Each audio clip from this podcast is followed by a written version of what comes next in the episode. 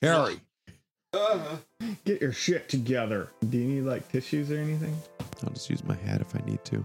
Uh, and then there's pillows over there. I gotta. I have to sit up straight and smile. Oh, oh, oh. Always smile. We ready? It's coming through looking good. Yeah. Awesome. Hey, I'll let you intro your own show. Take it away, Harry. Thanks, man. Yeah.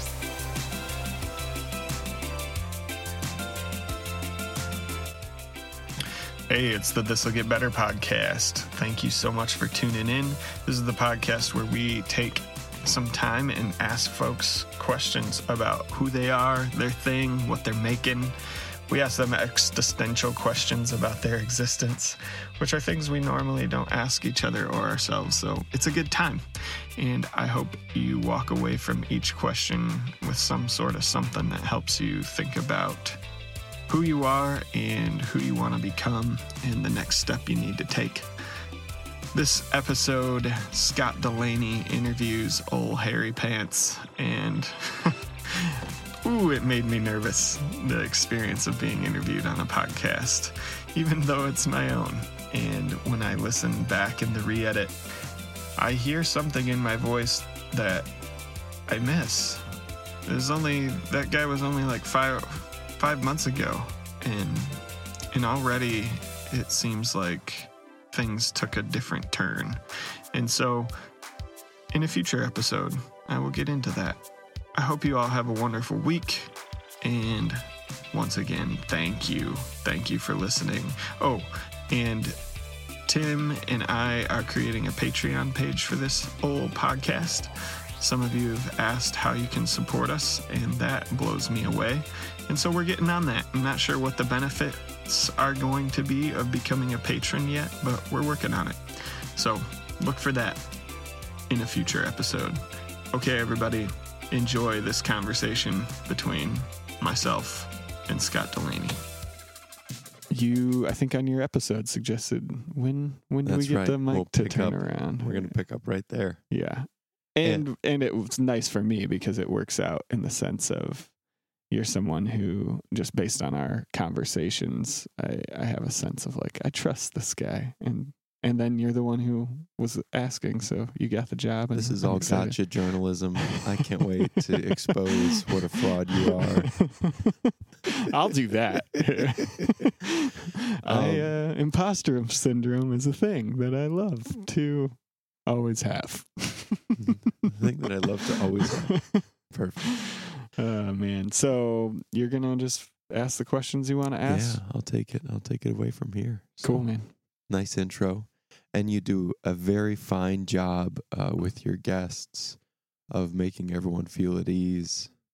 You're very welcoming and hospitable, and I hope to show you the same kindness that you just organically show everyone else.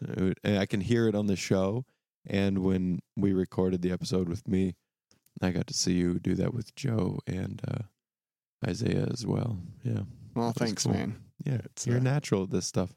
That's good to know. I feel like there's uh I, I don't think I have always been a natural at it, but just through a lot of conversation with people and recognizing like people have amazing stories. I just want to like know them more.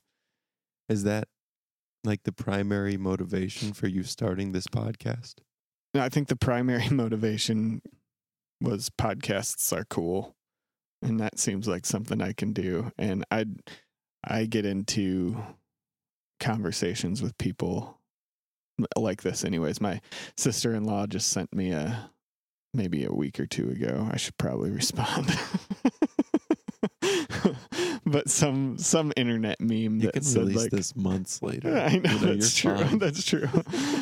There's some internet meme thing that said, unless we're talking about Seth de- sex, Seth. Unless we're talking about Seth, Who's he? I don't know. Sound interesting he's a great guy. Um, unless we're talking about sex, death, ultimate meaning, your life story. I don't really care about talking to you, and like like unless it's those things, it's super easy for me to check out. So You've given me a pretty narrow subject uh, line there. yeah. You really want me to get into like virginity? No, Uh, well- no, it's okay. Don't even go. Don't do it, man. I can. That's okay. Well, right. I'm more interested in other things. Yeah. Uh, so I it just made me. love. I love getting into good conversations with people, no matter what. And then one, and then the other piece is, I always have this desire ever since probably work became a necessary thing in my life. Like it would be so cool to work with my brothers. Um, just Mm. nepotism run rampant, right? Like these these guys are guys that I built a relationship with, and uh, in a an environment that led to, I think, emotional intelligence and intimacy among brothers, which I think is a really weird combination Yeah. uh, for our culture. And um, and so I just have this like I want to do something with my brothers.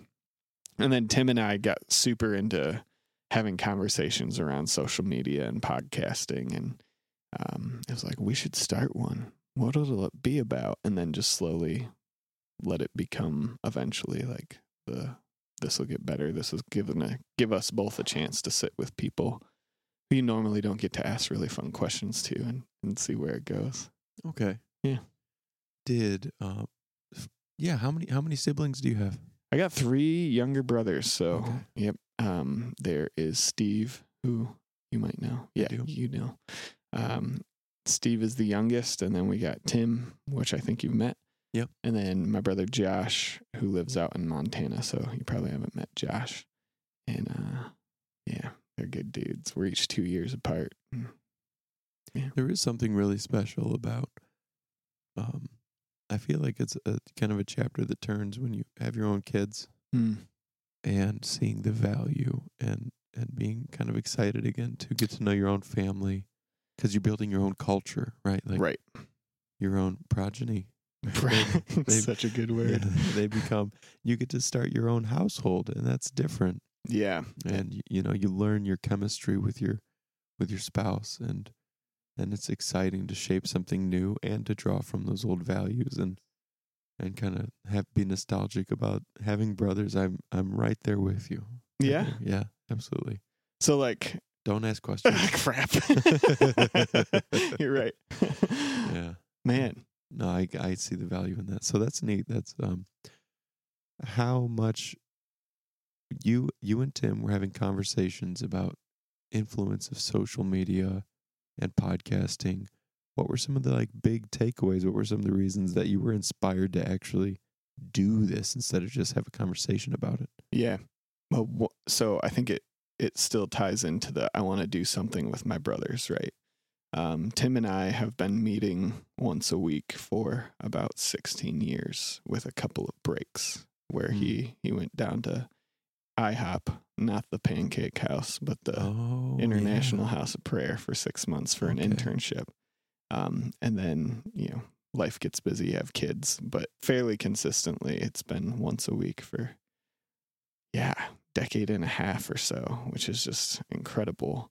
Um, so it's rooted, it's rooted in that and the desire to uh, just be in conversation. And one of the things we just kept finding ourselves talking about was um, social media and specifically how to tell stories and how each of us are telling our own story and looking at other people telling their story and being like, ah, that's bullcrap.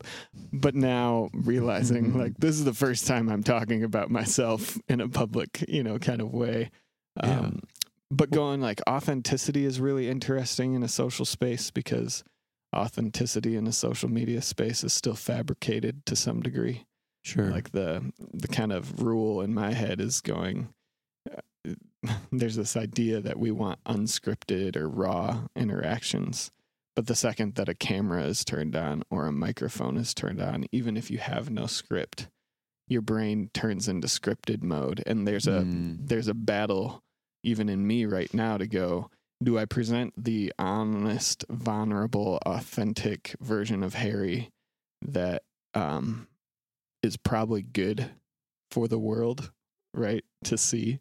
Or do I pre- present the one that's just slightly better, right? Like a little less Yeah. shadow, a little more shiny.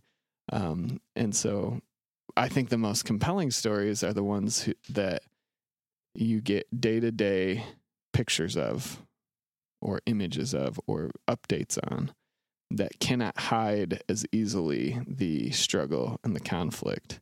And so, I mean, we have friends who, who, um, I, I want to be careful about telling other people's stories. We have friends who were going on a venture, and the venture um, was a beautiful vision, and they're starting to talk at one point about how do we do the social media for this or the marketing, right? And the interesting idea of us living in an age where, um, let's say this this venture is kind of like a classic. Um, they're they're trying to start a restaurant. Let's say there was a point in time where like you had to build a business plan. You had to go to school, become a cook or something, you know, Mhm. and and develop a craft and and that all is good and necessary work. But then there was a business world where it was like you had to go make a business plan, find investors, go into a lot of debt, um, build a structure, and then, oh shit, we're going to do opening day in two months. We should really do some marketing and hope that 80 people show up to our restaurant the first day. Or there's the version of what if you were super authentic and open and honest and raw as a business two years before it ever started, which I think is really interesting. Mm. I've got an idea Mm. and I know nothing about how to make this idea possible, but I'd like to invite you to go on a journey with me. And maybe someday we'll have an empty space where the idea can actually come to fruition. And so that on opening day, you already have 5,000 customers. They just have to fight each other to get there eventually, you know, because you've brought them into conflict and resolution and hmm. conflict and resolution and just the I like to see a character develop there, right? This episode is brought to you by Fyre Festival. Ooh, I don't know what that is. Oh, man. Oh, Okay. oh yeah. you got it. Yeah, It's, uh, I'm there. I'm there. Yeah, it's the opposite of what you're talking about. Yes, Fyre Festival. It's all the marketing last and no person content. I interviewed, um, they talked about how Fyre Festival. No, not interviewed. Sorry, is one of our former guests. We just got lunch together, Ah. and he said Fyre Festival. The guy there, and he's watched both documentaries about him, and he's like he gets painted as this really, you know, he he messed up, right? Yeah. But he looks at him and he goes like, I admire I admire something about that. well, it's yeah, like so your response to what you know, essentially, what's the impetus for you like wanting to do this with with your brothers is to go into an explanation about authenticity and the value of being transparent, and that's the opposite, right? Like it's like this is going to be the greatest show of all time. best. Just come to the Bahamas. You know, I it, that's really there's admirable qualities, I suppose, on either side. But um, Well, and I think of that guy and I go like he now has the opportunity. I don't think he's probably taking it based on like the deals in the documentary, but he now as an individual has the option to become very authentic and open and honest and help a whole hell of a lot of people. yes, Uh, yeah, and he's got a story and like my brain immediately goes what was the freaking motivation behind this? Uh, uh, like it's not just the money like because i don't i don't think i've met people who are s- motivated by just the money. Maybe a decision or two in their life. But like yeah, what yeah that guy had some issues that he was trying to figure out an answer to and it eventually he had a great idea i mean it's a great idea yeah, yeah. A music festival at a beautiful in the place, bahamas beautiful people, the best of having area fun. yeah Sounds great. brilliant How do we do it? No idea. So you're taking um, one of the things that came to my mind when you were sharing about, you know, transparency and being vulnerable, and to learn what this could become by just kind of doing the thing, and then seeing something great come later. that's just farming, right? Like Oh, that's like dude, yeah. cultivating the soil before. It's like fixing the soil before Mm, the crop. yeah, You know. yeah. So I really, uh, I appreciate that approach. I've that- never thought about it in an agricultural like. That's how I. My favorite things that I've started have all been built in that. Yeah, it's poop. Yeah. it's all worm poo. Yeah, and then it dies, and you're like, oh, it's dead. It's no good anymore. yeah. But then the, I can plant something that- new in this. The thing that dies is the best thing for the next part. Ugh, yeah, Right. yeah. Yeah, that's great. I got to figure out how to kill thing or like acknowledge that they've their season is done. Oh wow, yeah, you're talking to the wrong guy. and just like because I don't want it to be harvest season forever because eventually your plants are bare Oh yeah. and you have nothing left. So like, can we just let this thing have an end date once it becomes apparent that it's no longer useful? It's interesting. It's not talking about the podcast though. No, no, hey there, uh, audience. We're not referring to uh, the This Will Get Better podcast right now. no, no, but I think there's a couple of things that I've started that um so like beer and Bible night, which has come up a couple of times Mm. from guests and Mhm. how I've met some interesting people in my life. Um it is either at the end of its season for a time or it's kind of a drought. If you had to get rid of one of those two ingredients, beer or Bible, which, which one? one would you get rid of? Um, it's so hard because uh, I love the beer side, um, and it's hard because beer and Bible sounds cool or sounds interesting. It actually has led to several people who I really, really wish would be a part of it. When they hear the phrase Bible, um, they're out, which is unfortunate because we never use the Bible at beer and Bible night. Yeah, those are the reviews that I've heard. Right, right. Yeah. Yeah. And so it's interesting in that sense. Um, when it first started, it was very necessary for my own health and understanding of my own history to have a space where uh, deconstruction with a community was an interesting idea. Um, I've heard a lot of deconstruction as an individual, but going like I I'm not done with community and people knowing me and me knowing them as we deconstruct like because that's a very like scary vulnerable thing to be hey what if this isn't the way we thought it was um and it Mhm. was very effective in that space for a long time but now it's like all right we've been doing i don't i don't know what the next season of that looks like and so part of me just wants to say like this should- probably should be done i probably should have stopped a year ago Hmm. but Um, I have a two two part question for you. Yeah. What are some of the things that you hoped or wanted or you saw the need to deconstruct, and Mm. um, what are you or what would you like to reconstruct in its place? Yeah, that reconstruction question is always hard for me, um, except for going um, the risk, like the risk of sounding just too arriving at an answer too quickly. I want relationships, people to know each other well, um, maybe in a way that no one else knows them because of that space and their ability and the tone that we set the where it's okay to say absolutely your darkest shit in front of 10 people um, which has happened several times and it's a beautiful Mm. moment and you end up feeling so connected in a way that like transcends oh i haven't seen you in three years but we're we're together you know in this Did you watch that Super Bowl though? I'm yeah. i definitely watched the good part is the removal of the shirt Back to the deconstruction. Sorry. Yes, no, it's cool. And then deconstruction um, became necessary for my own personal journey.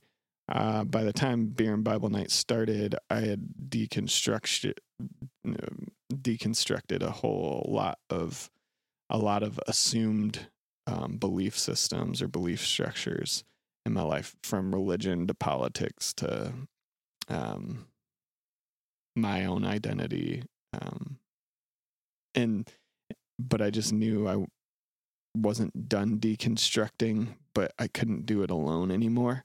And it was almost like deconstruction uh, became the path rather than a tool to use. Mm. Um, and there's part of me that's still very curious as to how long that can keep happening.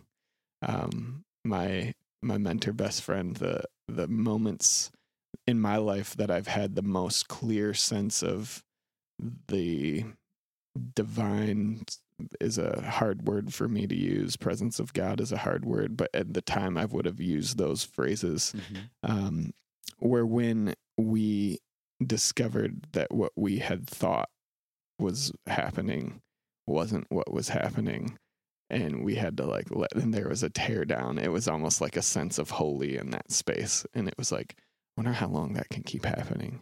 Kind of the art the art metaphor of like there's two types of art. There's the art of addition and there's the art of subtraction and i like the idea that that we're still in a beer and bible night space or deconstruction being like no part of the tool is always like remove the things that aren't the essence of who i am Mm.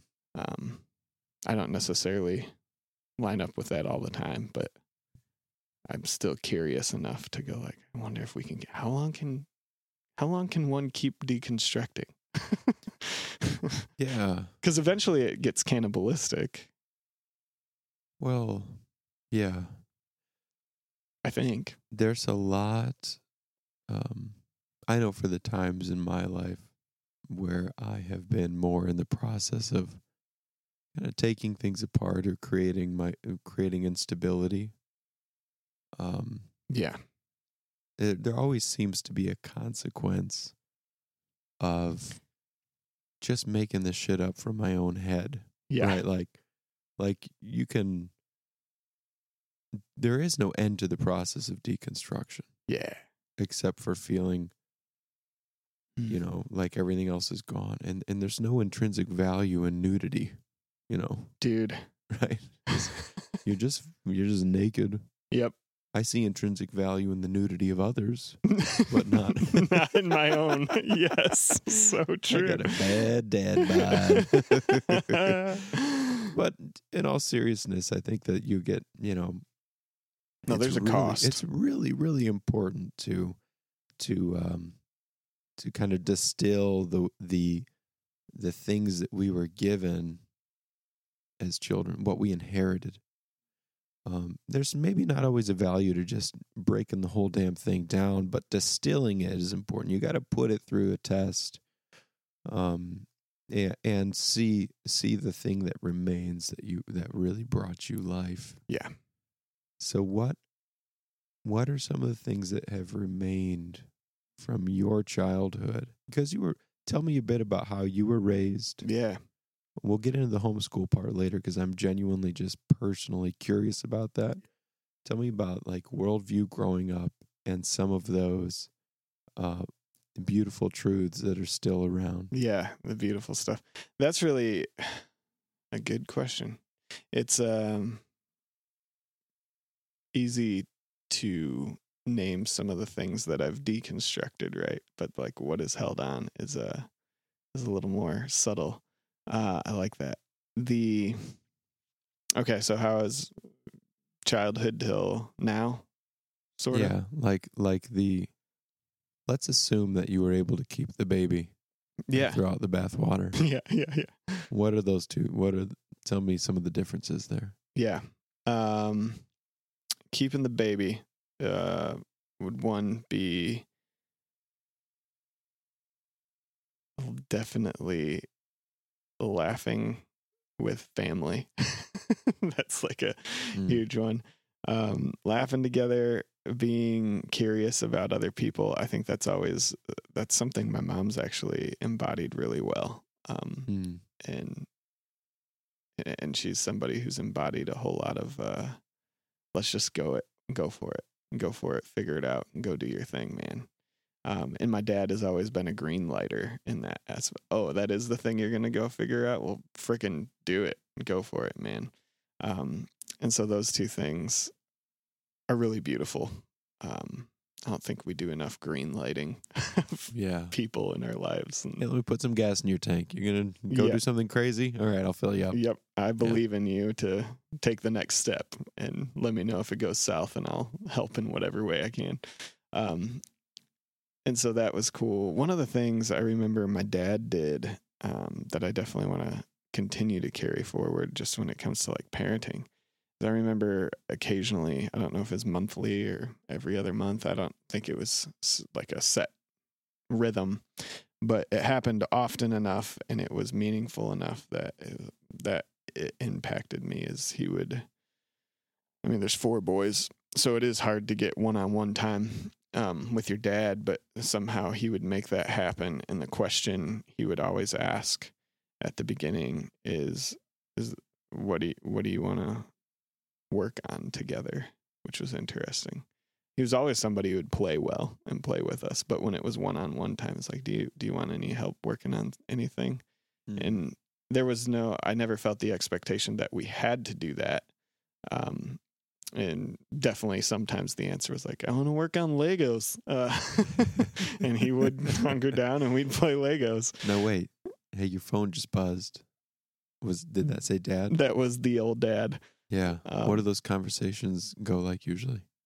Uh, on what? Oh, like if dad Uh-huh. calls. Or like now, how is it translated to? Does he still say, "What do you want to work on"? Uh, no, not as often. Um, but it's definitely something I've carried with me to go like, this is, I want to offer that to my kids. And Mm. that's how, Is his invitation to you still there? oh, definitely. Yeah. Like I, there's, he's the dude to call when I don't understand why my car keeps being dumb or the, the mold, right? Like dad, Yeah. I think I'm going to eventually have to cut a piece of wood out of my house. right. What do you want to work? And I'm putting that in my parental Rolodex. That's, Yeah. that's in there now. And it was a non-judgment. "Mm, What do you want to work on? There was no. Ex- I could have said nothing. Can we go fly a kite? And yeah. he would have been well. Let's go make a kite first, and then we'll go fly a kite. That's So special. he grew up with a dad who owned his own wood shop, and so that's something that you want to. That was something that was a, a uh, constructive yeah, quality. yeah, that that's hung on. hope to retain and Yeah, share. yeah, Mm. something that's hung there. Um, yeah, I guess I assumed your question was just through the positive lens. Um, No, I want to hear about the bathwater too. okay. What did you get rid of? Yeah. Not as an indictment on your family or no, anything, but, definitely not. but just as a uh, what I- what stopped having life. You know. Yeah. I remember I it's hard to say definitively for me or for sure like was I raised as a fundamentalist Christian or not? Um I from a certain perspective, yes. Um I also when you're in that world can point to other people and be like, "Yeah, but they were way more fundamentalist," right? Yeah. But um, so I guess I need a good definition of that, and I, I don't necessarily have one. Uh, I, my experience was like at eight or nine years old, having extremely vivid dreams of each of my brothers in hell, um, and Mm. I knew that that was a thing that was possible, and we had to figure that that out just tore up about that. And then uh, you know, we lived in a space where it was like, once you pray the prayer, all of that as an option disappears forever. So you're good. And so I was like, oh, that's cool. Phew, good thing. Good thing we somehow found out that our our certain set was the right one. Yeah. Um, phew. Uh, but just remembering that, like, I eventually, and that was at a young age, right? So, and that is, I believe, in a nutshell, fundamentalism to believe that the worldview that you inherited is right and the other ones are wrong. Yeah. Yeah. And, that's, o- and that's not yeah. like demeaning, but I mean, And it's actually a necessary. fundamentalist for a while. yeah, it's necessary for a time in your life to be like, this is how, these are the rules of the universe. I don't trust 14 year old Scott Delaney to shape a worldview that has any kind of coherence or any sort of reasonable outcome. yes. Yeah. So I'll take fundamentalism for the first while. Yep. And, you know, then the deconstruction process. Yeah, yeah. Uh, and so there was this. Eventually, as I got older and started learning things, um, I became aware that my picture of or my rules or the the way that the universe worked had a very scary being at the center of it who allowed or thought hell was a helpful good thing Hmm. um and and so eventually i got to the place where like that had to die a bit um and shift. And and so then that's where like i'm grateful for people who who were willing to say like in this space find a find a center. Don't find a complete perfect fortress of belief um, but find something to center around and orbit around that makes more sense. And so um, as i got older it became like okay this this conversation that um, existed around the the person of christ became helpful to Mm. demolish some of my super scary imagery of god um, but even that was rooted. What age was that? What are you talking? Uh, Ballpark. I would say it really started shifting around maybe 15 or 16. Okay. Yeah. Um, yeah. So that w- that was something that that eventually shifted, and it's continuing to shift and tra- like maybe the maybe the center. Kate and I were just talking about this on our way to Florida, and it's kind of messing with my head. Um, uh, at one point, we were in these great conversations with a guy named Joe and Ron and the staff at Waterville Community Church, and we talked about three perspectives of the divine, um, uh, or of of understanding God, just through the first person, second person, third person, and how a lot of the conversation we had been privy to was through the lens of third person. God is out there and other Hmm. um, and we're trying to Yeah. move that direction. And then second person w- became more. It, it was still distant, um, but then first person, uh, you eventually got to the place where there was this idea that that God was internal, um, which for my fundamentalist uprising brain or uh, raised brain was still like a well, like you invite him in, but like, and he's in you, but like, it wasn't internal; it was this external thing, right? But you even still got to follow the rules. yeah, yeah. Uh, but even that, so once I kind of, oh, it's an option. It's an option to think differently uh, from the third person perspective and maybe a first person. Um, and the whole idea in that context, right, was you have to get to the place where you understand that that God genuinely loves you. But I, Kate and I, on the way down to Florida a couple weeks ago, just talking about the idea that there was a fourth step that even in those good spaces never got talked about, which was so if this thing that was external and now is somehow internal uh, can love you, have you figured out how to love yourself yet? I'm just feeling like that was the the missing conversation. Pause. Yeah.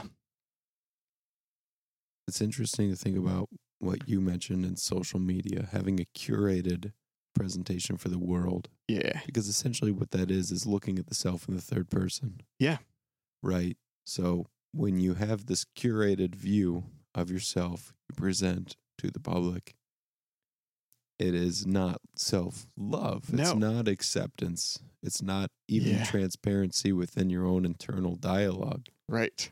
So, like, imagine, imagine if you were a far off, distant land where the I'm, I'm, of like a few years ago, it feels that way Maybe. sometimes. of having a perception and a view of God or the divine that is in the third person Mm-hmm. of other, and simultaneously having a view of self that is in the third person Yeah. other. Yeah. So, like, Everything is external. everything is outside of your control. Yeah. It's measuring up to standards that are put on by society Yeah. and put in by a narrow interpretation of old texts, poems, letters. Totally. It's a very frustrating and challenging place to live in. So, Yes. uh, the third person part, I love the deconstruction of the third person. part. Yeah. Yeah. I do too. I think Sorry it's super to pause your. No. I'm interviewing you and I'm rambling. I, well, one of my hopes that, and things I got to figure out for the podcast is how do I get it more conversational and rambling and rabbit traily because that's those are my favorite conversations. That's the only time I'll ever be able to instruct someone. Yeah. If you want to learn how to rabbit trail harder, I'm your friggin' guy. we can go there. oh man, cool. No, I thought it was interesting how those two things tied together. Yeah. When you want to create something, which is in itself, I think, kind of a divine act, Mm. you want to do it as transparent and as as authentic as possible. And coming from the internal space. Yeah. Neat. So I think in some ways, um, leaving that behind was helpful, right? And going like at least the third person and the second person and the first, but going like there's a last question there of yeah, but okay, fine. All of, even the first person perspective of God is still some sort of external, like it started externally. Um, it's like something forward foreign took up residence, right? Like it's in you, but it it's still foreign. And so the last question, the last thing is like, yeah, but can you take the you perspective of you of you, right? Not not the divine perspective on you, but can you look at your whole life and go like, I love me, and I can't. Uh, so Kate and I were talking about this because it's a meditation that she does where she wakes up and spends some time in a non-dual way telling herself i love you and i cannot do that yet like i will sit there Mm. and go like i have to imagine as two versions of myself like an outside observer going i love you but well then if i look around and take a peek at the person saying that I don't love a lot of things about the voice that is saying that. So I don't know if that that's just Yeah. weird, weird mental games that probably doesn't translate well to a podcast. But I think it's healthy to want the best from yourself. Right? You want to you know you have positive life-giving qualities and then you have qualities that uh hurt or don't give life. So it's possible maybe to love yourself, love the good things about you and then not care about the things that are not constructive. I think that's that's equally healthy and that's kind of where I fall because I I'm I've have uh yeah there's there's plenty of examples where I've left awake. yeah, it's a yeah, And I'm okay with it. and it's- that's good. Uh, Like that's the next step. It's been real, become real clear to me in the past few weeks. Of uh, my next step is figuring out like how do I really become okay with me? Almost like surrendering to myself and going like, this is this is you, and who you are is like that's good. That's really hard for me to say. I'm doing the Foundations of a Servant Leader with uh, Bryce Roberts, which I'm like blown away by every time I get Mm. to go into one of those sessions. He is an exceptional man. Yeah, Shout out to Bryce. Bryce. You're hey amazing. Bryce, tune in, pal. Bryce, you're one of the most emotionally intelligent and insightful yeah, young men that I know. Yeah, yeah. Genuinely. It's it's amazing. Second to Harry. Uh, that I'll take it. Um, we the last conversation that I was a part of was all about power, and there's a lot of dynamics to that conversation. Um, so, but one of the pieces, one of the questions he asked was, uh, "Where do you all feel the most powerful in your life?" I had a heck of a time figuring that out because of one of the things I've carried through from my history is shame. Like, uh, shame is super important in the there's a hell place that you could go to forever. Um, and that whole idea of like you're fundamentally flawed as the start of the story was kind of how I was uh, what I picked up. Whether people were teaching that or not, eventually I made a construct that said uh, I am broken and worthy of destruction, right? As the Yeah. the, the launch Yep. point. Um, and so came with a lot of shame. And so he asked this question, you know, where do you feel the most powerful? And I spent a chunk of time just like, I, I don't, I do not feel Really? powerful at all. And uh, then I heard a couple of people give their answer, and I realized that it might be simpler than what I was thinking. And I eventually was able to give an answer of like, man, I feel so, I feel powerful when I'm one on one with someone and they end up telling me something really, really meaningful and like almost dark. And that's when I feel the most powerful. And then I added a little statement at the end of it, eh, which so that's that's really weird. And Bryce pushed back pretty hard. He said, "What? It's not weird. It's called a counselor." it's like, oh, oh, gotcha. Yeah, counselors are all real messed up. I'm just like, oh, Yeah, but it's No, true. That's like, so that's yeah. very that's an exceptional quality yeah, for sure. I love that. And but Yeah. I only have even a good quality about myself is still really hard to view through a positive lens. I still, uh, eh, it's weird that I like doing this. Oh God, no, that's a. There's not a lot of people on the planet that can draw out vulnerability and kindness out of somebody just from speaking with them. yeah, yeah. I mean, how many times have we met each other or, or, or Hung out. s- probably four or five times, not counting podcast time. Right. It's not. Yeah. It's not that much. Right. But I feel very. I feel exceptionally comfortable with you, Yeah, and I think that the podcast medium is an is an incredible place Mm, for you to share that gift. You know, like that's something that's really no, there's it's there. There's another. There's like five more podcast, like different podcast ideas that I have, but one of them that I feel like is probably the most important that I don't know how to do is the is that what you just said, right? Like, how do you? How can I show up in a vulnerable, authentic? Like, we're gonna name all the shit. You're already going to do it. You'll just do it. Yeah, right. Just go for it. Hi, I'm Harry, and this is going to be really uncomfortable for you. yeah, that's right. but it's also going to be incredibly freeing and liberating. You're going to love it. Let me Oh, tell man. you about sex. you keep bringing it home. and the first time that I ever heard about it. Oh, Uh, maybe four or six times. I've already heard a couple of stories that I won't ask you to repeat. On Mm-hmm. Man, it's not for this show. This will get worse. Uh, That's no, the show This for will, that. this will get bad. this will get. Naughty. oh my gosh. It's no, I think it's I'm uh I'm optimistic about you know this show about you continuing in this podcast because there uh, that seems to be one of those qualities that you just can't quite teach. You can teach people how to Hmm. ask insightful questions. Um, don't ask uh, when, ask why. Yeah, it, with Right. very simple tools. But to be able to look at somebody and trust that they are just trying to help you and and and uh, and love on you in some way, Mm. In a genuine way, Yeah. um, that's gonna translate. And you know, this That's I would so encourage you to just persevere in whatever shape it takes in the future. It's gonna be exceptional. Man. Uh, yeah.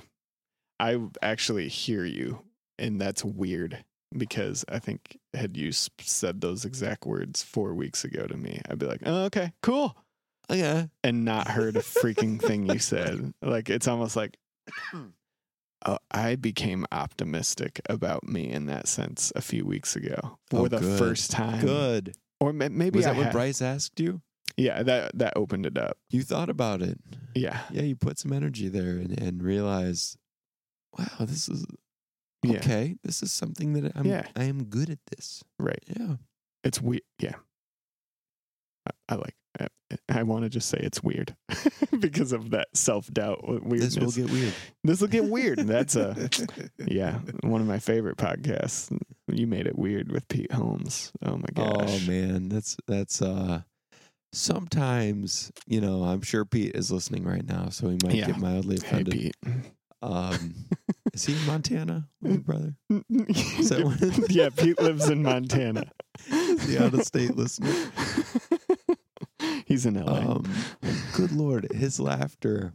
Uh, If they cut out his laughter from the show, it would actually be 45% as long as it is, but it would be 55% less enjoyable. oh, totally. Yeah, Love that show so it is much. really fun. Actually, one of the questions I want to ask you, Mm, I guess we could jump right into it because we're kind of at a nice like break here. yeah. Um, recall for me like the time that you remember laughing the hardest. I love I I'll give you some time because I'm uh, I'm catching you here. But like I love hearing people's stories to that question cuz like cuz especially with with brothers.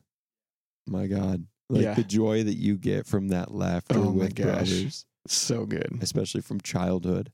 There's something you will never replicate about that. I mean siblings in general. I can remember times with my sister just losing it, but Uh, so there's a bunch in my head. I, it's hard to say which one was the hardest. you can pick a few. That's fine. This is okay, let's go a this few. is massively entertaining. the most recent to our friend Isaiah's great disappointment is just knowing Noah Martis. Um, so last night I spent the night at Noah's house and went to his house for the first time. Um, Now you need a counselor. Yeah, I've set up cameras and listening devices, and I'm I can just be in Noah's life all the time now. um, but we we uh, uh, firstly yesterday we played Dungeons and Dragons, the first time I've ever played in my life, and so uncomfortable and so in love That's, with we it. can edit that out. Yeah. nope. I'm proud of it. Uh, and so played Dungeons and Dragons, had a few great laughs in that space. And then went up to his house and we played Diablo, which I've never played. And so I was all excited about that. And Noah has this insane gift, I would say, to not let silence exist for more than 1.2 seconds, right? Shout out. and Noah. he has the wit like i sit there and go like any one thing that he says that i find funny like i could watch the moon go by 38 times and not have come up with that and for whatever reason he just the things he says and the way he says it just lights up the humor drive. So that my cheekbones or cheek muscles today are literally sore because of playing diablo with noah and um, isaiah and Roger last night. And just like I laughed and Isaiah every time was like, Don't do this. It's not that funny. But there's something so a lot of laughing with Noah lately. Uh, I remember this one time my friend Russ, um, his best friend in high school, and uh, we were sitting in my bedroom with our backs to the window and it was dark outside and we both played guitar and um, we started singing this song that we had made up uh, on on the spot that just kind of I don't remember the melody but the the lyric was one line and it was just there's a man in the window with a knife. And we just kept singing this and singing this and scared the shit out of ourselves. And then lit, ran out of the room at one point and we're probably 15 16 years old. And uh we laughed a long time about that. That was good. And then yeah so many moments with uh, my family. And i remember i remember discovering tear uncontrollable laughter was an option um one morning we were going to go leave for vacation and my mom made cinnamon rolls. And i feel like my mom in some ways uh, just needs green lighted to embrace her like dark humor a little more and like it's okay it's okay. Yeah. but she said sticky buns and then i think in her head i didn't know what this was at the time but i think in her head turned it into a euphemism and started laughing uncontrollably and just could not stop and dad started and then it was just like this waterfall of our whole family in the kitchen laughing together and not able and us boys not knowing why it was even funny but in hindsight going like oh mom made a Sliding euphemisms by the kids and then getting them to laugh is really a joy. It's, a great joy. So th- those are some of the moments, but there's been a lot of those with friends and yeah. brothers and Yeah, and, and just quick for the record, you can't laugh at Noah that much. that's what that's what people keep telling me, but I feel like I'm disproving them he's all. He's hilarious. He's He- very he's a joy to be around. Yes, I love it. Just don't tell him that. You know what's funny? Yeah. When we were that was a good. we were night. talking to him about the podcast, and and you mentioned that I was a fan and I'd encourage you. You know, Yeah, and he goes, "Have you listened to Harry's podcast?" I said, "Yeah, I think I've heard every single episode. I I believe everyone the whole way through." And Noah's like, "Hmm, I only listened to one twice." and we know which one it was. oh, it was great. Oh my gosh, Uh, so funny. he's great. He's a fun guy to be Yeah. around. Yeah, hardest time I laughed. That's that. I like that question. Okay, so family. Yeah, Now you have your own. I got my own family. You you co-run a family. Yeah, man. it's really amazing. That even just the statement, it's really amazing is a new. Um, I started therapy a couple of years ago, um, and Giving or getting? get uh, getting Oh, um, because you kind of do both with Yeah. the podcast. Isn't that funny? podcasts and just one-on-one conversations, Yeah. and totally untrained. So like hesitate to say I sure, do therapy. right, right. He doesn't do therapy. Right. He listens. I freaking he love listening to people. Um, and so, uh, been doing therapy. Also, 2018, I would say, would be one of, uh, especially November, December, maybe the most depressed I've been in a very long time. Mm. Um, yeah, it deserves a little quiet. uh, just like that. It it was it was some hard stuff. So, and that's with therapy, right? That's weird uh, to me to to be in the process of of doing therapy and seeing the benefit of it. One of the benefits that it brought was um, so there's a lot of self doubt in my head. Like I can if I'm if I'm not super intentional and the, the everything doesn't align or everything aligns perfectly, I might not experience that for a little bit for a few hours. But uh, self doubt is there; it hangs out, um, and and uh, so in conversations with the therapist about depression and all of that, he he's really pushed this idea of like you have chosen a life, um, and you chose to get married at a young age, and you Yeah. chose to start a family, and you chose to stay with your family, and that's a really and he swears a lot, so that's a really fucking good thing Yeah. and that enables me to actually hear it sometimes when he he's, he's dropping the f bomb on Yeah. the scripture or the, the the description of of my family or my choices and um and so yeah I have a family and that's a good beautiful thing and I got married young and so it actually um that cost something right like that cost the experience of of going to school or to of self discovery right so I went from living at my parents' house till I was 21 to Mm. moving into the apartment, which was a renovated chicken coop, which is a theme in my life. And I know I'm on the right path if I'm spending a major or like a chunk of my day in a chicken coop.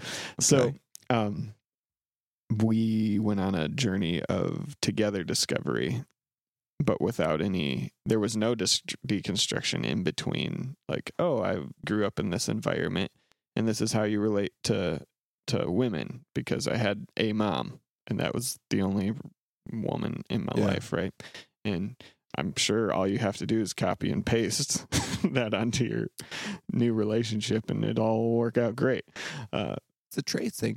yeah Just put this paper right over that one. and It's it's great. thing. Yeah, all of my issues that I brought and different coping mechanisms that just naturally develop, whether you have the best or worst parents. Like, You don't make lasagna right. yeah, uh, and then yeah, all of that. Oh, as a man, this is how you interact with this person. Copy and paste that from my dad onto this, and that that can create some issues. And then part of the the fundamentalistish background was like, what is God telling you to do um, for for your education, right? Once you are done with high school.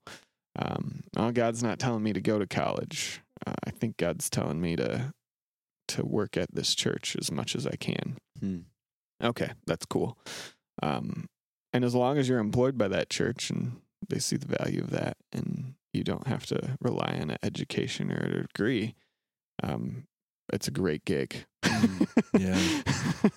and then at some point, you have to realize like you've made a choice, like whether God was orchestrating that or not. Like I had to make a choice, and that choice cost something. There are consequences. Yeah, Yeah, yeah. Consequence meaning not not A good- negative not a moral statement, but no. um, it's like the thing, the the consequence, the next thing that happens because of the thing that you did. Love that. Yeah. Uh, yes. And so, but we, but so grateful for that learning with Kate in that space. Our first five and a half, seven and a half years of marriage was we worked a full time job and shared the same job description together and hung out all the time. Like, Wow. just all the time and not in a um uh we got to figure out how to get through this although i'm sure there were moments like that but just like that was really cool when we could go to work and then go home that we liked that um, Right. and the the primary reason that I had a really long stay in that space is Kate's skill set to be able to what she brought to the game, right, was so needed and helpful and important. And uh and so it was like it was a really cool fit like Hmm. um, right off the bat. And then you go into a space of like okay that job's that season's done now um which is a whole long thing. And it's like oh we don't work together anymore. We have separate jobs. We how do we handle this space? Um wasn't part of our norm um When did you meet Kate? I met Kate when I was eight years old at a living history weekend or a reenact Civil War reenactment, and uh, uh, no one was willing to play the South, so the Union Army had no one to battle. so. I don't. I, should I put this in a public space? I hope so. In an effort for the game to be played, huh? me and Kate's Go brother ahead. Mike donned our gray outfits. Does and- Mike also have a shaved head? Uh, no, no. So you're the. Just for those of you who are listening, yeah. Harry is a skinhead. Jesus. He's one of the most unconditionally loving. I, that's a. I am sorry. That was. Did I cross the line? No. I asked you before I'm we started this. I said, "Is there anything I'm you not don't into want me to say?" skinheadism, but He's I into love you, skinheadism. you say this stuff. My God. It brings up. Anyways, you met Kate at a. yeah, At a, uh, Civil War reenactment. okay. Hu- Hung out with her uh, brother. We had a riot. Uh, How old were you?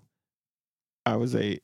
Okay, Yeah, the same age. and he was six, and probably six. What the hell? Okay, now we're going in the homeschool thing after this. But tell me, answer this question. like, who the hell goes to a Civil War reenactment age eight?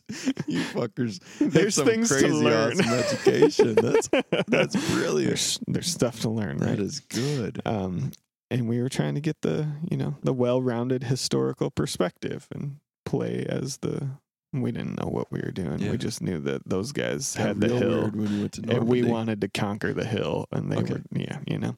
Uh, so i met kate in that space and then through um, homeschooling stuff she was homeschooled i was homeschooled. I think at 12 we started going to uh, art class together and i can't remember the art class's teacher's name. She's still around otherwise i'd give her a shout out but um, she uh, weekly art class and I, I would get dropped off at kate's house and um, we would go to art class and then we'd always get Taco Bell Mm. and I would always try to get like just like it wasn't like I had picked Kate at that point like this is the one um but you know you're a dude so it's like I'm going to I definitely have to have the spiciest sauce on my tacos as a way of Naturally. so I'm, I feel like that's what really laid the foundation That's. for our I'll have two fire sauces. Oh my god, what is this Harry's Um, a bad boy. and then we'd go back to her house and we would play uh I forget the name of the game Crash Bandicoot and some Oh. Air Force game oh, That's lovely. So that was fun. Uh, but then it wasn't till years later. Um, started didn't know, but ended up at the same youth group together. Um, and then we both volunteered our ways into position at the church. And after that, uh, some stuff started dating and then got engaged and got engaged in the church, which is really interesting. Wow. And got In the married. church building. yeah, like in the office. Yeah. That was it's a, it was actually super cool. Her mom and my mom both like went all out to create a beautiful space in a church office. Yeah, it was great. And yeah, Wow. that's the super short version of the beginning of a family. Yeah. That um there's a lot of things that I'm thinking I'm trying to understand how to put them into words. yeah. what That's incredible. Oh, okay. No, no, Yeah, it's yeah, yeah. exceptional It is. because it's what an what a neat way. First of all, uh while we previously defined a fundamentalist that, as one who believes that the worldview they inherited is the right one and the other Mhm. ones are wrong, Yeah. the Venn diagram of fundamentalists and families who enjoyed Taco Bell and Crash Bandicoot has a very small crossover. Yeah. So you had a very interesting right, right. mutual family dynamic, Yes. uh, hers and yours. Yep. Um, but that's really special. It That- like, that's really Yeah. how uh, how interesting to have almost like a, a lifelong courtship and the courtshipable courtship Courtshitable. That's interesting. You I'm say- not a even use that word because when we were dating, the word we used was not dating. You know, it was courting. Like we were courting. So Yeah. I started dating Yeah. her with intention of marriage, right? Like So it was, then it switches. What normal people would call engagement. That's when you started dating. yeah, and then we got engaged because Sure. let's make it a fish. Because you wanted to make the dating sound. You wanted to level up that dating.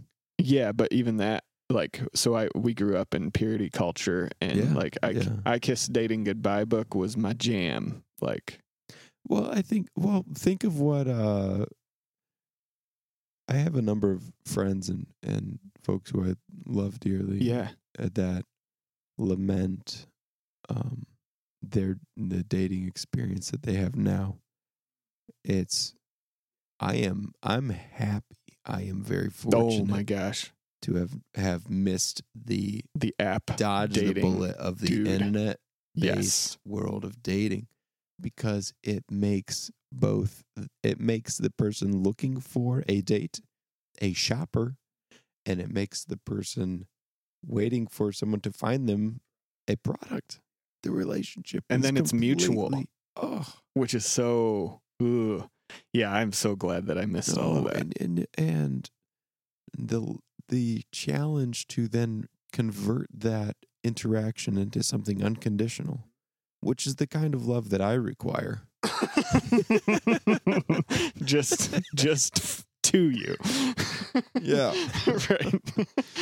oh Um, man. to convert it into something unconditional it seems to be a great challenge and Yeah. and not a not a natural transition so Yeah. you know your story is is great Yeah. i mean what a unique advantage to to be in um Mhm. and the thought that there's some period of life that you're missing out on something i for one have tried to recreate the things that i missed out on they don't bear fruit It doesn't work. it just doesn't Yeah. bear fruit Yeah, it, it was interesting when we were in a courting, dating, whatever. When we were falling in love, um, the I kiss dating goodbye culture was like you don't kiss until your wedding day, which we we succeeded ish on that.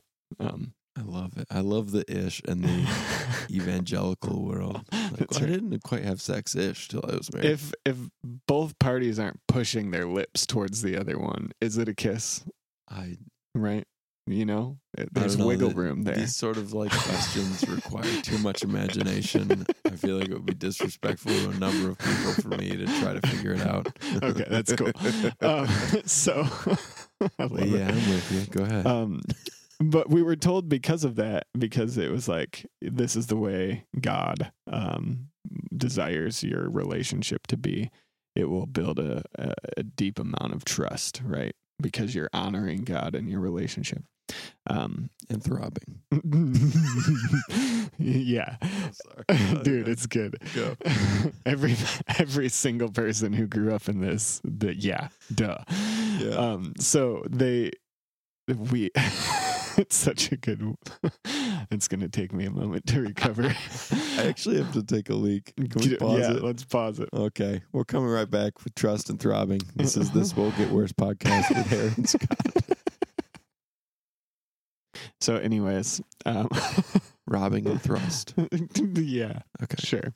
Uh, the idea, though, of like that that abstinence was going to create a lot of trust. Abstinence, because it honored God, was going to create a lot of trust in our relationship. In the de- deconstruction process of going, yeah, okay, fine. What was actually going on? That abstinence created a space for a friendship to Mm. develop for a long time. Whereas, had I given myself permission to move it towards a more physical relationship and, and her as well, um, Mm. it changes the dynamics, right, of a friendship. And so I think we friend zoned each other each like three or four times. Like we were both really honest throughout it. Like, hey, I'm feeling more than a friend to you. And remind me why our friendship is worth protecting, right? Mm. And let's Yeah. delay that. Um, that's what built the trust. Although you- that trust can be totally destroyed, anyways, but it also offers something to go back to and be like, we can trust each other. Yeah. Um, and it also developed like I grew up with a group of friends where like had we been in a group of people where you know pursuing the boyfriend girlfriend relationship was a thing, there's a whole chunk of my friends who like I just watched a lot of my other friends destroy friendships Mm. and like no, because I on Tuesday I had a crush on this person so I acted on it and now that whole friendship's gone forever. And that's what I want to say to the app culture of like Yeah. Uh, more interesting than finding a girlfriend is finding a friend because that's all that you're gonna have left My God. after 60 years. You will have a friend. Hopefully. Yeah. When you see old couples holding hands after 50, 60 years of marriage, it's not because they're just aching and horny for each other. It's because they although yeah. it's because they they value and cherish each other. And I have I have many relationships like that. And my God, I'm I'm just unbelievably It's what life feels rich. that's it, man. All right. That's his show. That's a wrap, baby. We did it. Fight for friendships, man. Yeah. That's not really a wrap. We're gonna we're gonna Yeah, we'll keep going. Okay. We better. I'd be very sad. I'm You're starting to embrace my. You're the shortest, I'm the shortest. podcast interview of your own podcast. Well, that guy's boring. Well, he's done. well, that's about all the marrow we could suck from that bone. There's not a whole lot going on there. Oh my gosh. Uh, well, uh, that's I. You know, it's. uh I think that after certain, you you do a certain amount of deconstruction, and then you almost feel ashamed of your evangelical romance story, and then you do a little bit more along with that reconstruction, and then you go. My God, this was really special. This is going to be one of the most unique things Totally. among my entire community in 60 years. I mean, people are going to be like, holy shit. How you guys you were guys friends and met and then Oh, it's decided beautiful. to. Yeah. you yeah. know, and persevered. And, and there is uh, something eh, whenever whenever you shift or grow or a, a new mental model starts to make sense to you paradigm is the word that i'm looking for whenever there's a new mm-hmm. paradigm you feel like you've entered the the temptation this is a joe phrase but uh, my friend joe he would always like the temptation is always to transcend and reject and then maturity is figuring out how to transcend and include. And that's I feel like I'm starting to do that now with some of my my fundamentalism and be able to even say like yeah, I'm not here with these beautiful daughters and this amazing wife without that. So like there's a I'm grateful for I kiss dating goodbye, which is not popular to say today, but I'm not grateful for it in a, a different, or I'm grateful for it in Yeah, a different yeah. sense. Like it did, it also created a whole lot of shame, right? Because I did, I was a sexual being, and the advice was, uh, no, you're not. Just turn that off until the time is ready, Yeah. which creates a whole hell of a lot of issues. So, anyways, Yeah. Well, That's a really, really fascinating it is. reality to be both looking at something like I I kissed dating goodbye Right. or the, the you know the culture we were brought up in. You know, I, I culture, yeah. speak very much from the same perspective as you. You know, as in, and when you interviewed me, we got to all find out as as Noah was ragging on me. He's like, when you were twelve and you proposed to your wife, that yeah, bastard. young marriage. Yeah. Yeah. No, I feel really like it was the greatest uninformed decision that I ever made, you know? And the some of those values about like sticking with something that, you know, that my my father and his father and and uh even you know, geez, probably more so my my grandmother's, you know, like yeah, my my paternal grandfather was not like a pleasant person Not to a be good around. dude. Yeah, yeah, yeah. so sticking with something that was all on her. That was her skill. Dude, Um, the the freaking role of good women in my life. That was amazing. So like I love that your grandmother is like that role. She held it down. She's Yeah. so special. She's losing her mind though. Oh man. It's okay. She'll never hear this. And then if she does, she completely forget about it 35 seconds later. I love like, you. oh, I had headphones on. What are these goddamn things in my ears for? Gotta But- laugh. Yeah, yeah. yeah but uh that those things you know uh you talk about baby in the bathwater talk about the things that you inherit from your family it's uh, such a special place to be to be able to express gratitude for those things that you know a couple of years ago you look at it and go Ugh. when did i get this you know and even even the things that ended up being a challenge or It's part of the story. objectively bad. You know that when you detach yourself from the, consequence of the thing that you inherited, and then you look at it and embrace it. Oh my God, it's just so freeing. Yeah. No, I went on a family trip. With with my siblings and my parents. And like three days into it, my wife and I were talking. And we're like, these people are all insane. and she's like, How did you turn out so normal? I'm like, I'm not. You've just been with me longer. Yeah. I've become normal to you. I'm an acquired taste and it's too late, baby. That's amazing. Uh, but um, but you know, it's it's just exceptional to kind of receive some of those beautiful values that we were that were shared with us, and then you know the other things that aren't fruitful and don't help other people. You just Eventually, if you can let go of them in a healthy way. yeah, and then, then uh, you know, I don't know. I still like yell at my kids for some no Yeah. goddamn reason. Yeah. Yeah. You're being too loud. There's a rule that says 89 decibels for kids. That's enough. I got uh, Sylvia asked me today. She's like, "Do I have to watch an educational show?" I said, "I don't care what you do, but the shows that you're watching are just too damn annoying. I can't listen to it Can't anymore." do this. She's like, "Okay, I'll just watch this. I'll turn it down." Like, like, that's, Cool, That's good. fine. sweet. All right, Oh, I'll try my best to derail you. Um, anything else you want to share about like the family that you tell me about your daughters. You got we got to who did we hear interviewed on the podcast? That was Haven. My God, she has the best. both your daughters have the best voices. they're so great. Just the way it's so sing songy. Haven, who's the other one? Haven and then Kaislyn. She's four. And Kaislyn. we were just on vacation in Florida and we were making her say as many words as we could, or I was at one point, as many words as I could that still had the R in them because she just, it's still a W. So like Will we? even, even my name, Harry, right? Howie. Harry. Harry.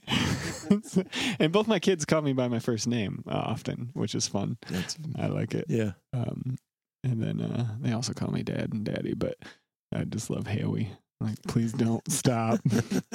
I will. You will be in trouble the day you figure out ours. Oh man. So yeah, they're great. Haven. Haven's got this like desire to create, like innate. Like I wish I had her level of desire to create. And one of my biggest fears is like making it, uh, turning it safe, making her create safely, like and losing kind of the. It's almost like a barbaric creation drive that I'm just like, don't quit that shit, you know. So like just well, you we took our phone calls um, before we started. Like she was just like. So I had this idea that I want to take a rubber band and cut it in half and then get some glue and some glitter and put the glitter on the thing and then we'll glue the rubber band back together and we can turn it into a ring. Cool. Yeah. All right. That's how old is she? she's 6. But it's just like what do you want to create? What do you want to make? And so with her, my dad's question of like what what do you want to work on? I've learned like she just wants to create, so I should go. What do you want to create? And then Mm, just yeah. uh, whenever I get the opportunity to do that, it's like it's really fun. Ugh. And some of her ideas are way bigger than me already, which is like, yeah, please. It's just this is a great moment of self reflection and going, Wow, Scott, Yeah. you're not you're really not doing that. I'm sorry. No, no. no, Uh, you can let it you can let it It's condemn you or like call you to something good. Yeah, I'm I'm like, wow, you know what? I want to do that with Sylvia because she's first of all, we need to hang. uh yeah, podcast land, you're just hearing a severely budding bromance right now. Yay! when we have I'm like happy. daughters the same age. I you know it. They Our are so kids- similar to So, oh, I got to tell you this. Um, before I left Florida, because they're driving back from Florida right now, Mhm. uh, I had a meeting I had to be to. Um, so girls are in Florida. I had to fly back early, and um, and I asked Kaislyn, "Hey, what do you miss about being home?" And she said, "I miss Jude, which is uh, Seth and Callie McCula's uh, youngest son. shout out to Jude. Yeah, and I miss Sylvia." Oh my god. I was like, like uh, Scott Sylvia. She's like, I don't know. Like she doesn't know who you are.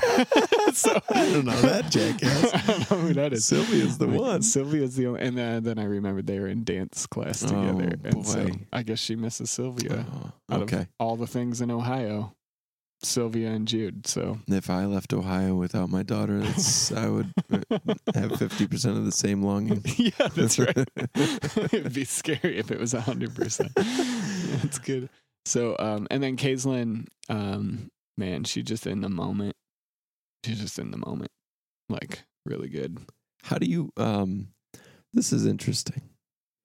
Uh I am constantly trying to like uh pat down the flames of what I expect for my kids.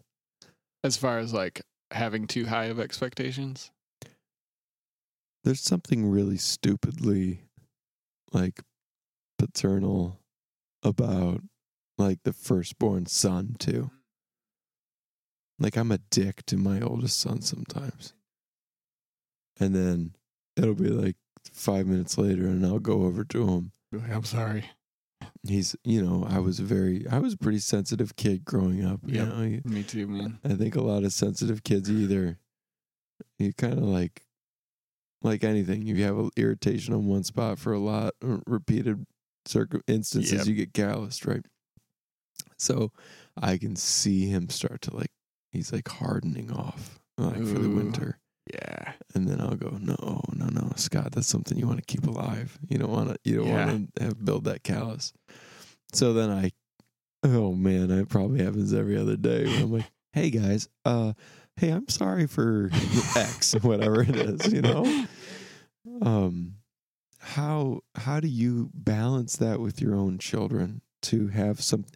You want to see them live a life that kind of looks like this and you're you're responsible now to put down those foundations and building blocks for them to get there but you also you know recognize that failure is the thing that can get you to the most beautiful place too Dude, dude, What? I know it. Yeah. what do you do you're the father you got to make it happen figure it Uh, out right now yeah, I don't know. And I'm not super intentional as far as like long term strategy and thinking of how this affects that and that affects that. And so this will lead to that. I have no idea what I'm doing there most of the time. Um, one of the phrases, there's two phrases that my daughters hear from me probably the most. One is I love you. I'm a very verbal, I love you person. Like I'll say that accidentally to people that I'm pretty sure I don't love. But still waiting but go oh, oh, no. so um I'll say that a lot, which then but what, that's a whole uh, don't side tangent. Okay, so I'll say that a lot and then um I found myself saying way too much like be careful. Hmm. I want to give them be careful. Like that's a dumbass strategy to me. Like sure, Dear Lord Jesus, uh, we just pray for the Macaulay family as they return back to Bosnia. We just ask that you keep them safe. You have this like PTSD. This is safe. Safety. You missed about 30 just. We pray for just pure travel safeties. Keep them safe from the malaria. Keep them safe while they travel. Keep them Yeah. safe from being tired. safety. Safe. and it comes from like, I mean, uh, what do you do with thriving? I feel like that this is what that hilarious example is. What do you do It was okay. when it's time to start stretching or building the thriving muscle um, after you've built the survival, right? Like, because the survival took a lot of hard work to get to. Like, oh, we're paying all our bills and our kids have food, and we actually have uh, an hour a week where we get to invest into our own relationship. That's great on a date night or whatever. Yeah. Um, oh, and now we have a little more margin and we have the option to thrive. Um, but instead, I think we just decide to like build bigger f- fortresses around our Mm. surviving. And then 15 years into that, your relationship is a mess because you're living in the dreams of 15 years ago. Yeah. Oh man. And so that's I don't want to hand my daughters be safe or be careful. Uh, I don't want them to be sanitary people. I want them to mess shit up sometimes, you know, like for themselves and for other situations in life. Disruption is one of my favorite words in there. Like the the art of disruption. I want as Haven, who's obviously engaging in creativity, like that's what I'm that would be one of my hopes for her is like Mm. she discovers the art of disruption of like here's the can of paint which is not disrupted. So go disrupt that shit and make something that's interesting to me. I like that. Uh but so you saying uh what the question being like what do i how do i parent that how do i lead them towards a, a life that's similar to this i don't know man i don't necessarily know if I want them to have a similar life. I want them to have good relationships. Well, like you want to get rid of the expectation yeah, that it'll turn out like some product or some experience that you're. I have no will. idea and I don't want to know Well, what not, their life looks like and what their skill set is. Like Yeah. I just I don't want to know. What crops up though, like a freaking it crops up so much is um my own self-doubt being projected onto them when it comes to per, outside perception, right? So like I typically go out of my way to make things convenient and easier for other people. Uh, something comes alive in me when I'm doing that. Like Mhm. I love helping other people out uh, in behind the scenes ways. Um, that just like, hey, this made it better and it's easier for you now.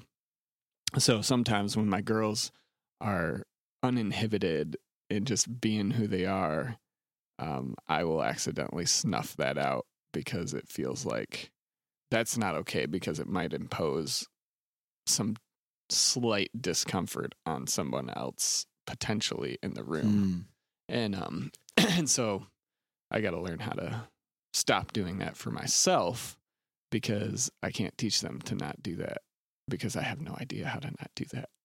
right? So, Right. the the whole parenting thing is work on myself. Can't take people where I haven't been. More true with my kids. So, Politeness is tricky. Like it's good to be considerate of other people, but not bound by them. Yeah, that's hard, man. I quit going out to eat with my family. I'm like, we're not going out anymore. I just I don't politeness is a thing that needs to Ugh. be present. Oh, excuse me. If you get up in a restaurant and run around, I'm angry. I'm like, we're gone. All right, I'm putting them in the car. Mm-hmm. I can't turn it off. I don't know. I'm like, other people are paying money to be here and they don't have to do dishes. They don't want to be bothered. They're here for a reason. I'm going to take these kids in the car. These little fuckers. You know, it's Yep, too yep, annoying. yep, yep. Like, that's all the voices in my head.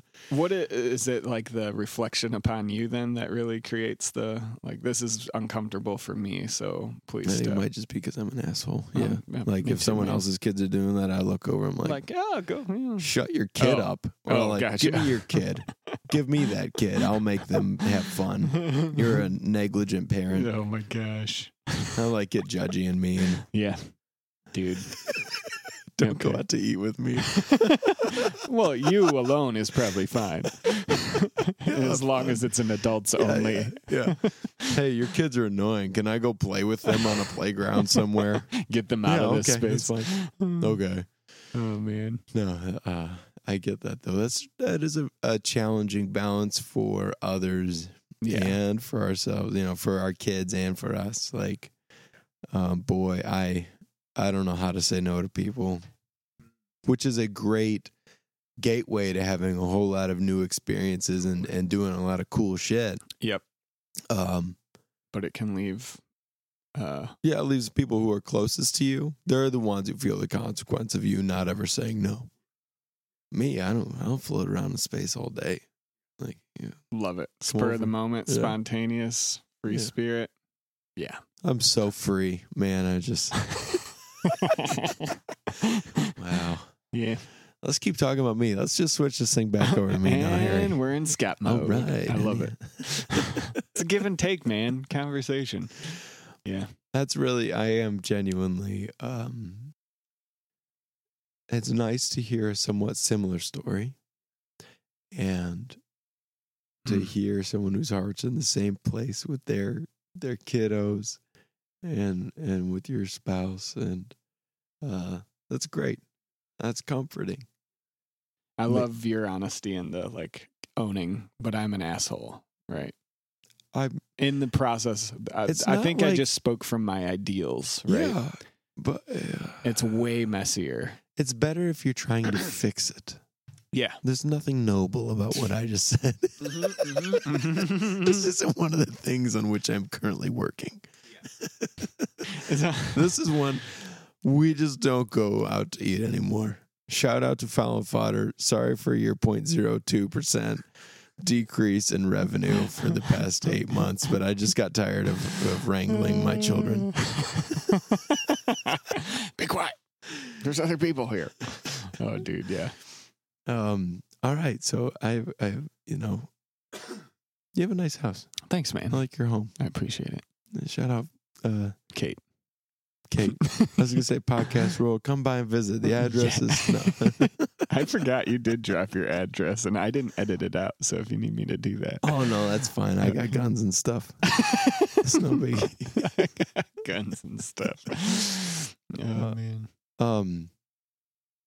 So when you interviewed me, Yeah. and in this one you've talked about Joe a little bit. Yeah. Um, one of the questions I wanted to ask you, and I and I like asking other people when they're up for it.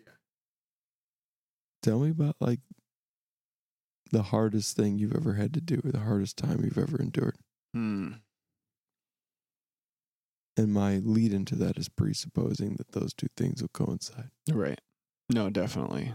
There's like hard times within those. So like just earlier I mentioned November and December being some of the most depressed months that I've had.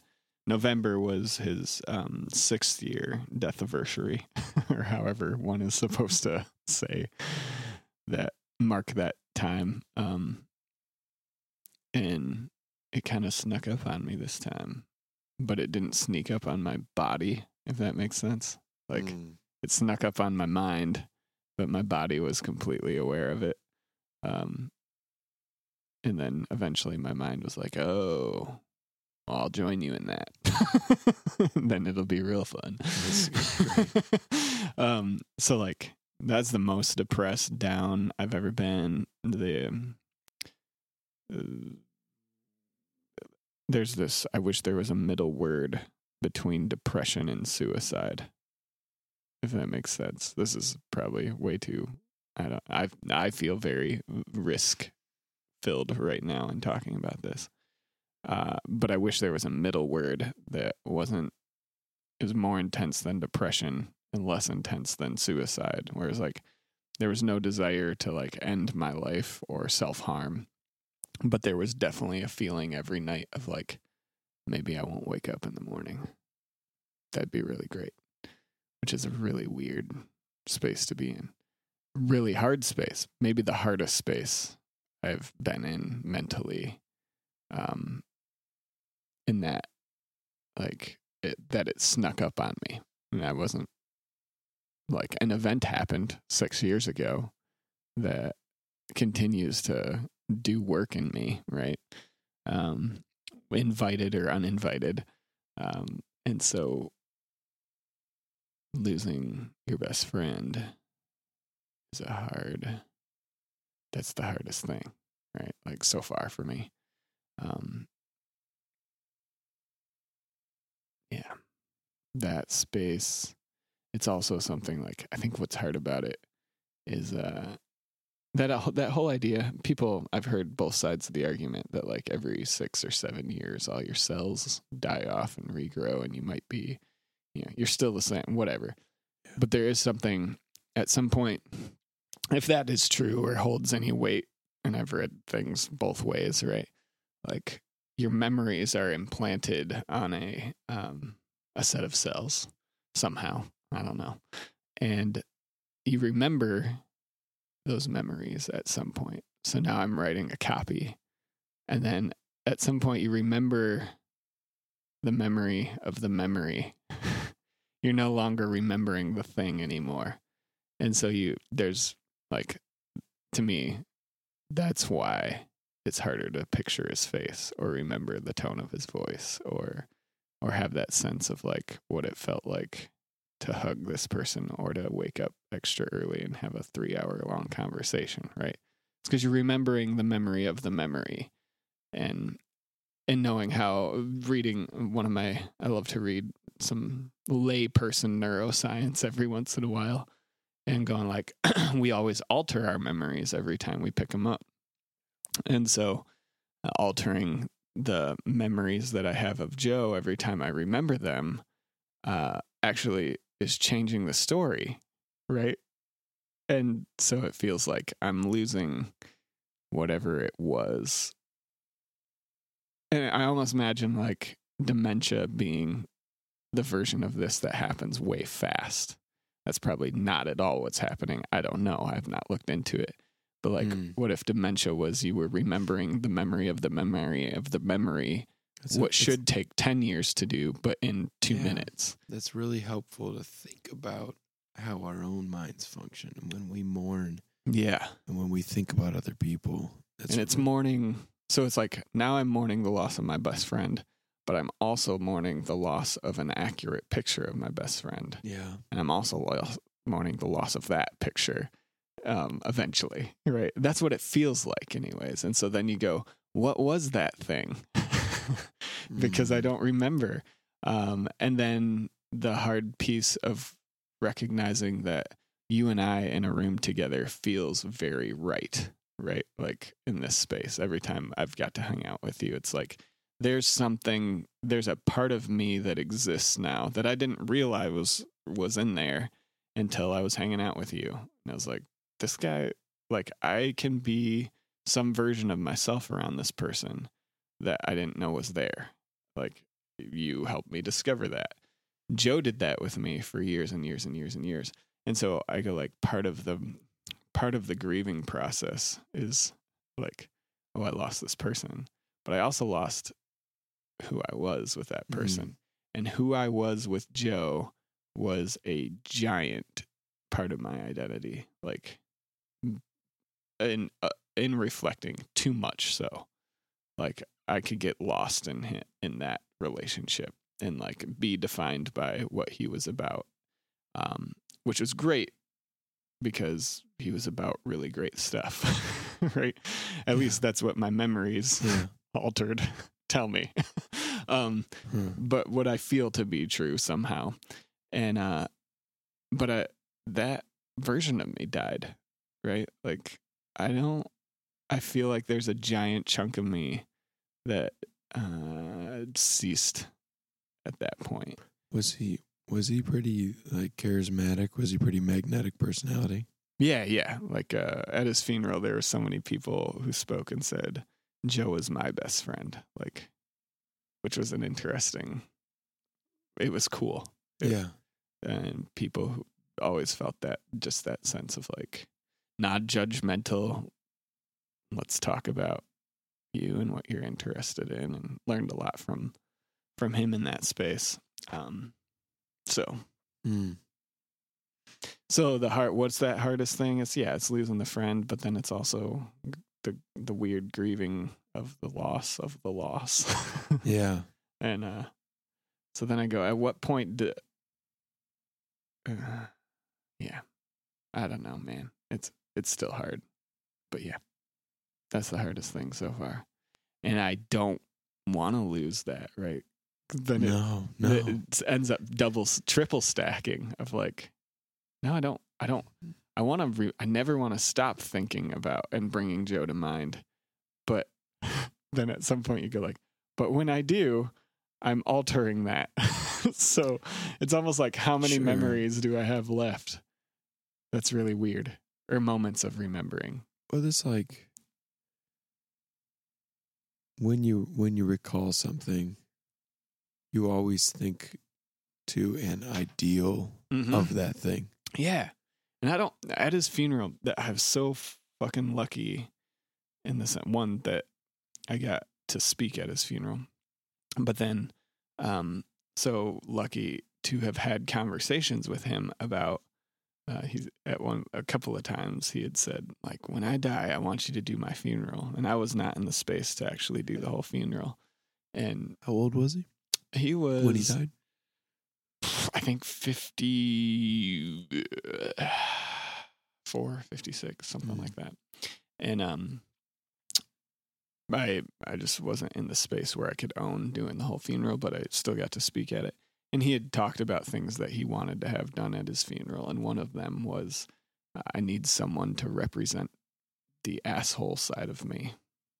And I was like, dude, yes. And so I got to name some of those things, like, and try to, because I hate funerals when they over idolize, right? And so Right, it was it was fun to be able to be like, yeah, he had some issues, and I'm going to try to talk about them in a way that doesn't alienate any of you, but allows you to go like, this was a full human being. to speak to your relationship with him and just your approach to other people and even the approach to some extent of wanting to be an interviewer or a host of a podcast. So everyone, you know, everyone's the hero of their own story, you know.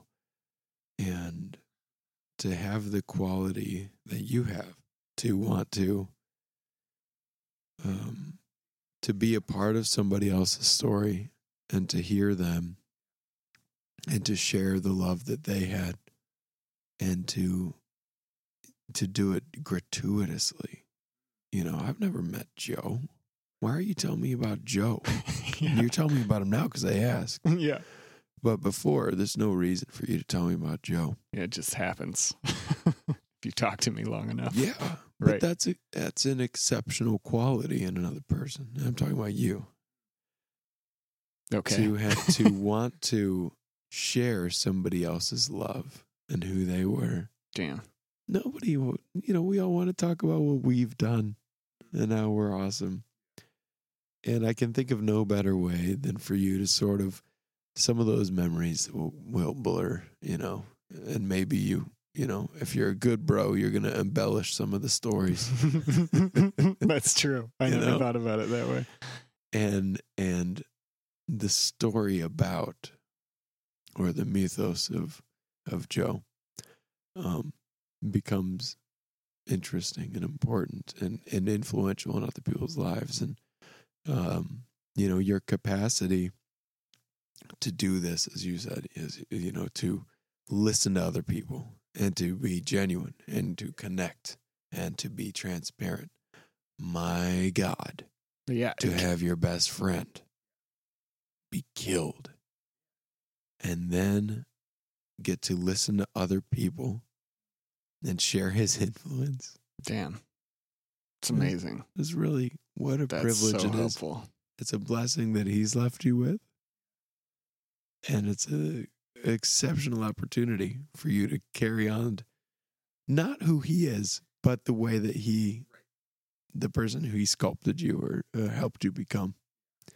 That's really uh I feel I don't even know I don't know the guy, but I, my life has been enriched by you sharing Yeah. the effects that he had on you with me. Damn. Thanks, dude. Yeah. I mean it. Dang. Before this Amazing. podcast, um we I asked Harry if there were any questions he didn't want me to ask, and he said no. And we discussed it for a little while and made a couple of jokes. Um and the conclusion we kind of arrived at this idea that uh, it would be really nice if we were just having a conversation and yeah. we kind of forgot that the microphones were here Heck yeah. uh, so you know it takes a special kind of person to be able to get to that point to be forthcoming enough where um, the headphones and the microphones don't matter but i think you're i really appreciate you being able to share your heart I appreciate that, man. yeah well uh what's the meaning of life harry what is the whole meaning of this whole shit and shaboodle Yeah, I've been. Uh, the reason I've started asking that on the podcast is because uh, it's been a looping question in my head.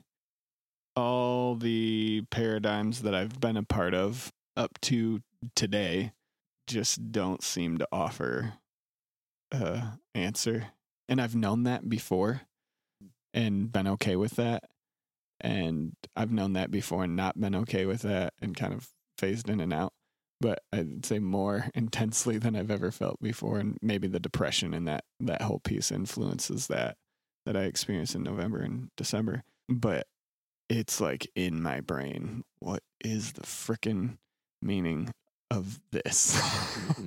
and it's weird because I don't usually obsess over something super long, and it's not just curiosity at this point. It's like a there's like a gear that I'm in that uh, for some reason is just like hey, you should think about that question more. I'm like, no, I want to be done with it.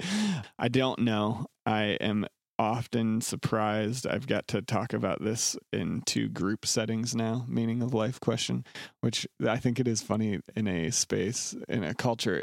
You know, hey, we were, you know, at a campground and around the fire under the stars and talking about the meaning of life. And I, I always, now I'm just like, you never asked the question what the meaning of life is. you might have asked, you might have discussed something you find meaningful, um, which is, I'm thinking, the option that actually exists. What do you find meaningful? I think that's the question that I accidentally ask, but Hmm. through the lens of what's the meaning of life. But I'm not really in this. When I ask the question, what's the meaning of life? I'm actually interested in that question, not the what do you What you necessarily. find meaningful. And so far, it's been like standing in front of a wall and hitting your head against it. And like, okay, what I like that I've discovered in that is that we, in the group conversations, it became evident really quickly that it felt like we were going to try to pull back the curtain and see who was behind it. And no one actually even wanted to engage in that process. Both of those Hmm. conversations have been the hardest to facilitate in the sense of watching a group of people actually change the subject so many times and not engage with the question until I was like mean version of Harry, which is like, hey, so could we focus on the question at Yeah, hand?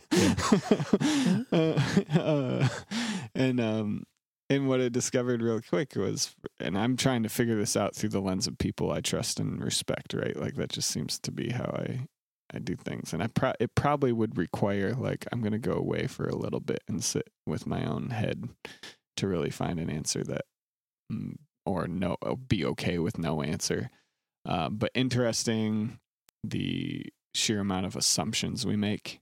And I think in all of this about the meaning of life or about what is meaningful, I need to be very careful when I'm making definitive statements about uh, big things that I- my I don't technically understand to be willing to name like I'm going to be making some assumptions here and then doing my best to try to offer a little de- defining of that but even just the posture of hey I'm coming into this conversation about important things whatever it be I'm coming in with assumptions and I'm not necessarily sure what all of those are Mm. like if someone starts a conversation about anything like that, you've just I'm in. Like I'm gonna listen to you because it, it just that posture is uh, like you're okay with not knowing everything and not having all the answers. So I like that, but I don't like right now not having the answer to this. Um, and like I said, all the paradigms from the past. I used to know the meaning of life when I was seven, and then 12 and 15 and 22, and maybe even 25. But I don't know it anymore. Mm. So, my friend Roger says the meaning of life is uh, to find a good coping mechanism and then make it better. I think that's it. And that's a horrible paraphrasing, Roger. I'm sorry if you ever listen to this. Uh, I'm not satisfied with that answer. Uh, other friends that I trust say, like, there is no meaning, nihilism, so you just do what makes sense. That falls flat for me. Because then I get like, what do you base making sense off of? You freaking bleh. Um, and then you have the meaning of life is to, be, you know, from the religious perspective, honor God, devote your life to God. There's maybe a version of that or an interpretation of that phrase that might work for me, but the the first one or the first four interpretations that come to my mind don't. Mm. Uh, so I guess the only question that then is left is so what do you find meaningful? Which then I I don't know. Uh, I, I do find things meaningful. I just I don't know how to answer what's the meaning of life. So that was pretty long winded for I don't know. That was eight minutes and 24 seconds of a non answer. so you have a, a better question that would help me nail something down. When we come back, Yeah. we're going to get down to it. Okay. We're going to take a quick break and hear a word from our sponsors. All right. That sponsor was stupid. that brought to you by 19 Crimes. What's that? That's the wine that Oh, I went nice. to fill up. nice. Uh, what am I drinking? Uh, I'm drinking Schwamp Pop Noble Cane Cola. Noble Cocaine Cola. It's actually really delicious. Looks good. Well, um, you know, some of the most precious gems that we've shared this evening, we just did so off mic. You're welcome. Maybe someday, but didn't even record it. So yeah. Uh, in, in all seriousness, I want to like encourage you that there is so much value um, in the role of the guide. Uh, you ever get hip to some of that Shakespeare? Uh, the actually, thanks to Amazon Prime, for the first time this year, I consumed Shakespeare in air quotes. I watched King Lear, and I was quite impressed. Get the fuck out! Yeah. You- King Lear. Yeah, they just did a whole Anthony Hopkins is Oh, like the main. It's beautiful. Yeah, Oh, you watched it? I don't. I haven't. I've read it. Okay, Um, it's you know, but I, le- I'm a I little, think from I'm what a I- level up. I think from what I understand, like it's pretty almost unabridged. I'm Um, sure little Anthony Throbkins in there bringing down the house. that guy is. He's amazing. What was the? Yeah, yeah. But Yeah. so my favorite character Mm. in all of literature is Kent. Um, I'm not. I watched it once, Okay, and I was so intrigued. Kent is his his Assistant? uh, servant yeah, dude. who like disguises himself Yes. to protect Lear, and he's always honest with him. Yeah, and Lear casts him away, because he, yeah, and Kent's like, "Okay, yeah, yeah," and I'll still leave. makes the choice and to. he, yeah. But there's there's this um everybody wants to be the hero, right? Like everybody wants to be the everybody wants to rule The the, world. world. Well, and then I think uh, attached to that is like in our culture, you have the word entrepreneur, right? Oh yeah. You have number one. yeah. And like, I just see so many people, myself included, who I don't feel like my skill set is a number one guy, right? yeah. Where I have thrived in my life is finding somebody who I trust and can respect them as an individual, but then who also has a dream and a vision that I find deeply compelling. And I don't want to be number four in the hierarchy. I want to be number two. And I Mm, don't want to be above that person. I want to be number two. Yeah. Like I want to be in like a Joe relationship. Like I want to walk in the room with Joe on a consistent basis and watch what Joe likes and what Joe doesn't like and watch what helps him come alive and set the stage in that way so that that happens more, right? And that's what I found with a lot of people in the converse ongoing conversations is like my Mm, brain's doing the like what what's a number like i think that's just a number two skill set yeah. i want to be the good i want to be a really good number two which was was so intriguing about the isaiah episode and how he said Right. right. after his butler school what do i do next i can either do this this or this or i can find a master worthy of my service and i was like holy shit that's the best sentence in the world oh man, I could listen to Isaiah talk for hours. Oh my god. Yeah. Yeah. Yeah. Finding a master worthy of service. Gee, is that not like the coolest phrase? It's uh, yeah, absolutely. The other one that I could see being of value is to be a master worthy of service. Yeah. But I'm not I don't want to hang out with that guy. yeah. I don't want to be that guy. I don't want to be Like it almost not that Yeah. that guy is bad. Like. No, I want to I want to play number 2 to that guy. yeah. yeah. The But then yeah. You said something at one point of like I'm not sure how I feel. It was in your podcast like leadership and mentorship like oh I don't feel I can't remember exactly, but you it was almost like you were saying like, "Hey, I'm okay that I don't feel like a leader or a mentor right now." And Mhm. that's like Yeah. But it's almost our culture, even our parenting. Like oh, if we- you're not top dog, you ain't shit. yeah. Some Ricky Bobby, Ricky Bobby. which is what no, no, Yeah, joke naturally. So, um, in serving and in like being a valuable, uh, supporting person, yeah. I'm trying to avoid saying number two because it sounds like poo poo. Mhm. That's yeah. Yeah, That's really that makes funny. sense. One should probably not say number two. No, it was great. There was a couple of times I want to be it. your number two. I'm like, wow, this guy wants to get pooped on. Some weird R. Kelly to the next level. Sorry to bring it back though. That is good. okay, to be a servant or yeah, a yeah.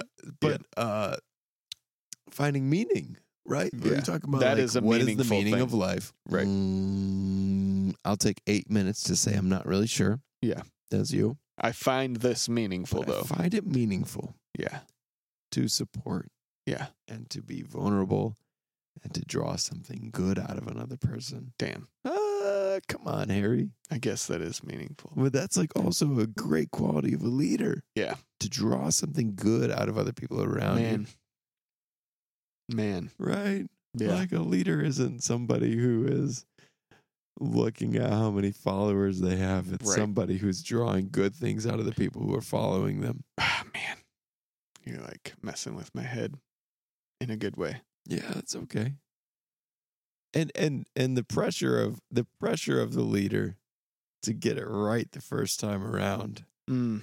Like, hey, you're leading this organization, so you better not fuck it up. Like, well, I did, and I already apologized for it. Like, "Mm, okay, I guess you accepted responsibility. That makes you a leader. Yeah, that's true. oh, that's funny. So it's somewhere Yeah. there. But yeah. um, I, you're right though. I, I did. I talked about. Uh, I'm just not ready right now. Uh, you know, the, there's a lot of people who, uh, what I was talking about, in particular in particular was food for thought, and you know, thousands of people have contributed money and time and energy and love to this organization, and I'm 32 years dumb leading it. You know, I'm not Yeah. ready. I'm Yeah. not ready yet. Yeah.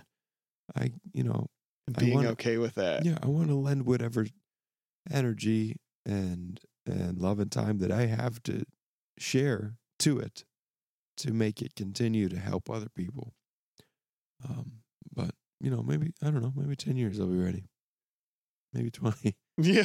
Maybe I'll be done. Maybe, Maybe. maybe you'll be giving a eulogy for another friend by the time I'm ready for it. Yeah. Yay! Oh man. oh, that's morbid. I'm sorry. it's okay. I love good death talk. Actually, my, my favorite question to ever ask somebody is uh whose death has affected you the most? Whose death, Harry?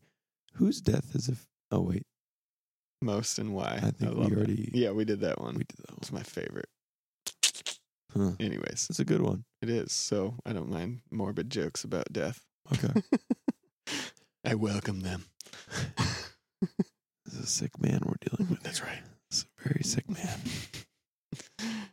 Is there anything you want to share with the folks who are tuning in and and, and are tuning like it's an old radio? Thanks for tuning in on your evening commute. yeah. Um, I think the biggest thing is just the gratefulness piece. Like it blows my mind that anyone listens. The attention and time is such a gift, and it doesn't feel like that when I'm listening necessarily to Yeah. another podcast. But as someone who now has this little podcast, it just is an overwhelming sense of gratefulness. Like Well, the heck, thank you. I feel like I can ask for this. Yeah. Better than you. But if you're hearing this, you've made it this far, you should write a review.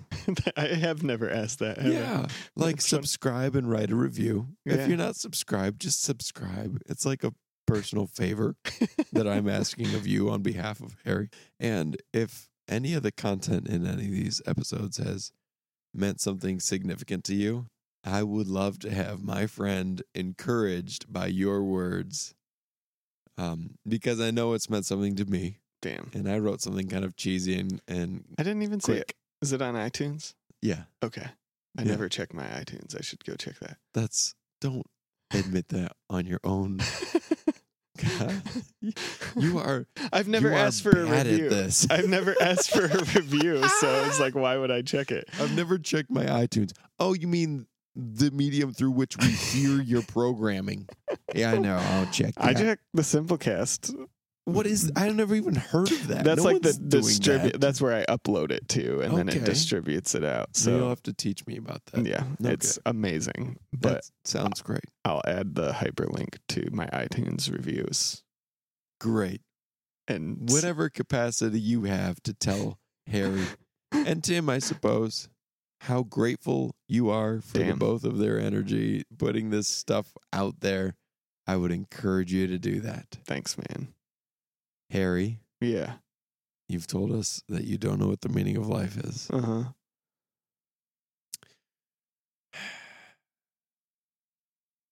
What? I'm trying to think of how to phrase this question. It's not what do you find meaningful? And I suppose if you're getting up, not now, but back, you know, several months ago, waking up and and feeling uh, sort of aimless. What are some of the things that motivate you now to move forward and create and share? Where's that coming from? Because you have lazy motherfuckers don't, you know, make a podcast and they don't do these things. I feel like you have a little rapper inside of you. The way you just said "lazy motherfuckers." La- I, lazy motherfuckers don't do that. I Sorry. that okay. requires a little more inebriant, okay. and it, that is not Not happening. not made for this audience. Okay. Uh, or any. so what was? I'm sorry. What, was are some of the things that make you now? You know, you if you've had some kind of shift that create movement? where you were between depression Mhm. and not wanting to wake up somewhere in there. Yeah. Why'd Uh, you get up? Why'd you get up and do this today? Why'd you get up and kick ass and facilitate a conversation and connect with people? Why? Why did I do that it there? today? Man, it feels right. Yeah, on the today front, like it just feels right. Like it, like I need to do that. This is something I need to do. Um, and I want to do it. And that combination of need and want is helpful. Uh, when I get into, I need to do it because that's what it takes to pay bills. Oh lordy, I go down the down the road fast. Um, Making a ton of money on this podcast. oh now, yeah, though. just raking it in. I don't even, I don't even know how to do that. One of the things that helps consistent time with Kate, and then his conversations with Tim. Like those two things are huge. Training my the the one shift is definitely the leadership conversation around power and recognizing like, oh yeah, I got something here that's been helpful. And then uh, uh, for Christmas, I ordered Kate and I and Tim the uh, it's cheesy, cheesy name, but skid. Uh, the Five Minute Journal by Intelligent Change. Who, they're- it's so I like them a lot. Um, but the first thing is just like one of those like before I get out of bed, what are three things I'm grateful for? What would make today great? Yeah. And a couple of daily affirmations. And then at night, it's like, what were the three greatest things about today? And then how would you make tomorrow better? Have you been doing that every day?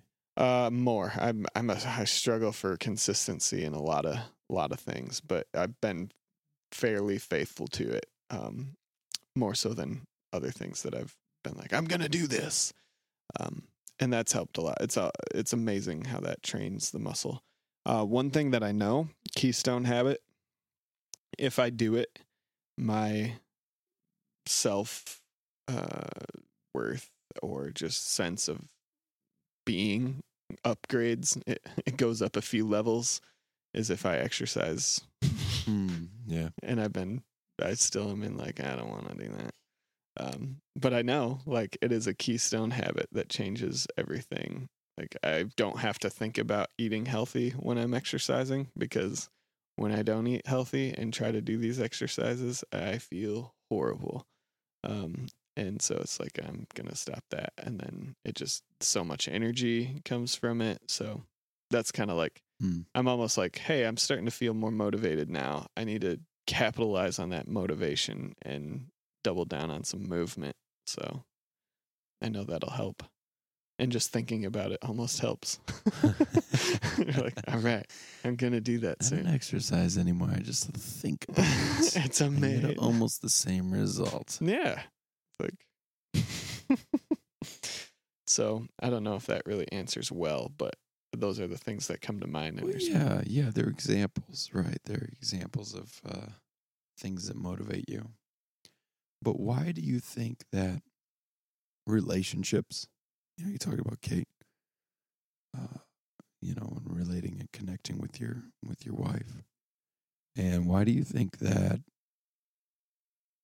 doing things or creating things, like why do those certain qualities or certain, you know, those verbs, those action words, why do those give you a, a, a jump in your step? the thing that makes the most sense to me right now is through the lens of like scientific materialism because that's how we got here because human beings connecting with each other and creating things and and so it's in line with that but that feels a little too reductionist that it's just that but i don't know how to give it more uh but i get caught up in the wonder of just thinking about that How would you describe? So, well, this is kind of leading. I don't want to lead you to the question, the answer that I want to get. Um, did you have you ever heard of or read Zen and the Art of Motorcycle Maintenance? Uh, oh yeah, everyone's done that. No, I have not. Uh, you know, Zen shot. and the and the Art of Motorcycle, Motorcycle. Maintenance. okay. Let me make sure I'm getting okay. Okay, Looking it up. I am. I am so sorry. No, you're fine. Anyways, Pirsig, I can't remember if it's Edward or whatever his first name is. So it's this long kind of diatribe in the book where he talks about um, quality. I believe it's referred to as the metaphysics of quality. The metaphysics of And quality. you ask somebody, That's "Hey, just a dang good phrase that I have to write down. listen, Harry, Okay, keep going. how do you know when something is quality? How do I know when something is quality? Do you know when something is quality? Hmm. Uh, I think so. Yeah. Yeah, Yeah, this is an instinctual recognition It of feels- quality. something feels right. You give me a shit hamburger Mm-hmm. assembled at a Burger King, and then I go to a you know, Farmhouse farmhouse straight up. I where was gonna- Tyler's yeah, working. Yeah, absolutely. The kitchen. I was not going to say Element 112, but Okay. hands down farmhouse for sure. Yeah, he's, I he mean, blows Chef Nixon out of the water for the you local yokels. he would be uh, so sad. He just unsubscribed. yeah, he's never subscribed. So Anyways, Yeah. So we know what quality is. Yeah. And in Pirsig's uh, his long discussion about it, he equates quality to be some, you know, to to it's a it's the same. It's interchangeable with good, and the good. Uh, we have a general sense and a general understanding of what is the good for you and I. What's the good for you, and what's the good for me? What's the good for society? yeah, and we know when good things happen we know when good when there are good results mm. and in at least in like old english and german gut and gut are the same Yeah. they're pretty much the same word Right. And so what what gives meaning you're describing things that are good good, good, good things. good things give meaningful. me meaning Man, So why in the world do we differentiate from something good happening to God happening? yeah, I I think it's baggage, right? Like part of it is baggage. Oh yeah. I think that's all I can say about it at this point. Well, uh this is good. this is good. yeah, This will get better. surely. Did we want to talk about homeschooling or we want to skip it? Oh boy. I don't you know, I'm down for whatever. But if you're Uh, You know me. I'm good for whatever. I'm excited to have had you come to this conclusion. Uh, you know, and talking about uncertainty and um this being in this space, you know, a totally honest and transparent space. Uh and yeah, I did say we did want to talk about homeschooling. So let me backtrack that. Because I hope I homeschool I yeah, I don't do jack shit. Chrissy does it I all. think I think I homeschool similarly. Yeah. Yes. Okay. she does 99.8% of the homeschooling work, and the point two that I do are incidental. Yeah. Like, hey, Um, I showed him how to make a popsicle stick bomb. That's uh, physics, right? I made him carry firewood up to the front porch. That teaches something. That's- forestry. Yes. Um, but it's interesting to me to have someone who spent their. Did you homeschool K through 12? All the way through. great. Yep. So for you to be arriving at this point of, you know, deconstruction and then, uh, then holding on to some of the things from your upbringing, and kind of coming to the point of, I know I find meaning when I'm connecting, but, you know, if you want me to give you this certain answer of what the meaning of life is, you're barking up the wrong tree, kind of Right, right. that's very comforting to me because a lot of the experiences that I've had with homeschool students is that they, They will know. tell me exactly what the fuck is wrong with me Yeah, yeah. and what's wrong with you. Right. And they know because they've known 18 people in their whole life and they're sure of it. yeah, That 18 people out of the 7 billion people on this planet, they nailed it. right. They Got just- it down. Yeah. Yeah. Well, and that part of that, we were lucky in the sense that um, I think because my parents checked out like seven different religious denominations or Christian denominations, um, that that threw in a whole lot of bro- like it was broader than even in some like I feel like kids who go to a public school Hmm. um, to be immersed in a new way of thinking and a religious thing. And then in the Northwest Ohio area, there is actually a whole lot of homeschool groups. Yeah. But then, Yep. and so there's also always that like, there is something I feel like that does need pushback on a little bit. And you're like, homeschool kids knew 18 people. Like, most of the homeschool kids I grew up with actually knew a lot of people and were in some ways more they were doing more things than I saw other more different things with different groups of people because they had to scrape it to like it was like a Ah. here we go this this yeah. this the the reason that I've heard people homeschool more than any other reason listed by far is God told me to, right? So you're immersed in a fundamentalist. Chances are, if that's the reason Huh. given, you've grown up knowing what's right, whether you knew 200 people or 10. Uh, And then if your parents um, are like, no, we're going to stay in this one community and we're going to live in the same place, and they do isolate a little bit while still having these kind of mixed groups, like it is weird. Like there's still this sense of like homeschoolers don't the the social piece, right?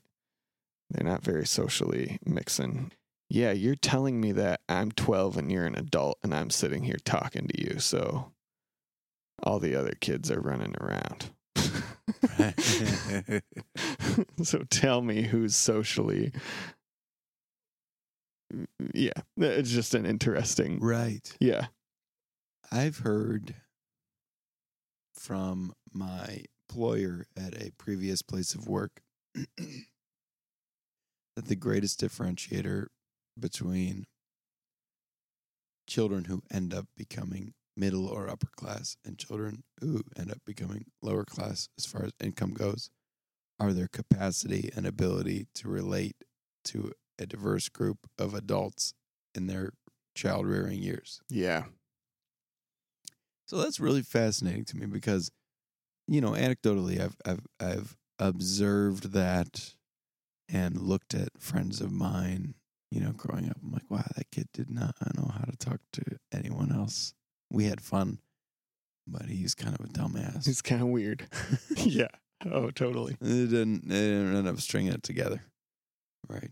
Well, there's definitely like classes within the the homeschool world where like there's homeschoolers who Right. know where other homeschoolers rate on the how homeschooler are you Nice. Okay. level, right? So maybe you know a few of the really good ones high up on the homeschool rating list.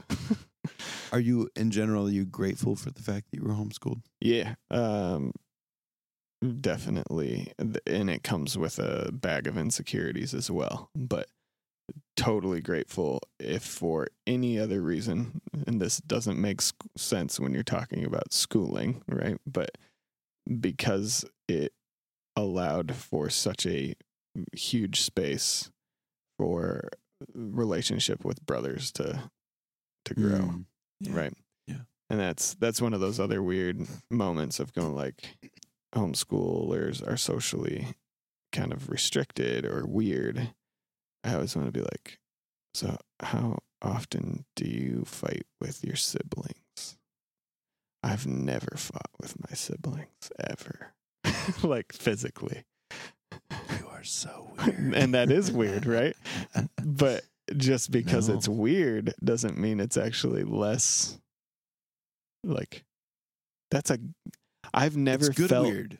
Physically threatened by my brothers and they've never felt physically threatened by me except for once each. I tried it. Mom put a kibosh on it.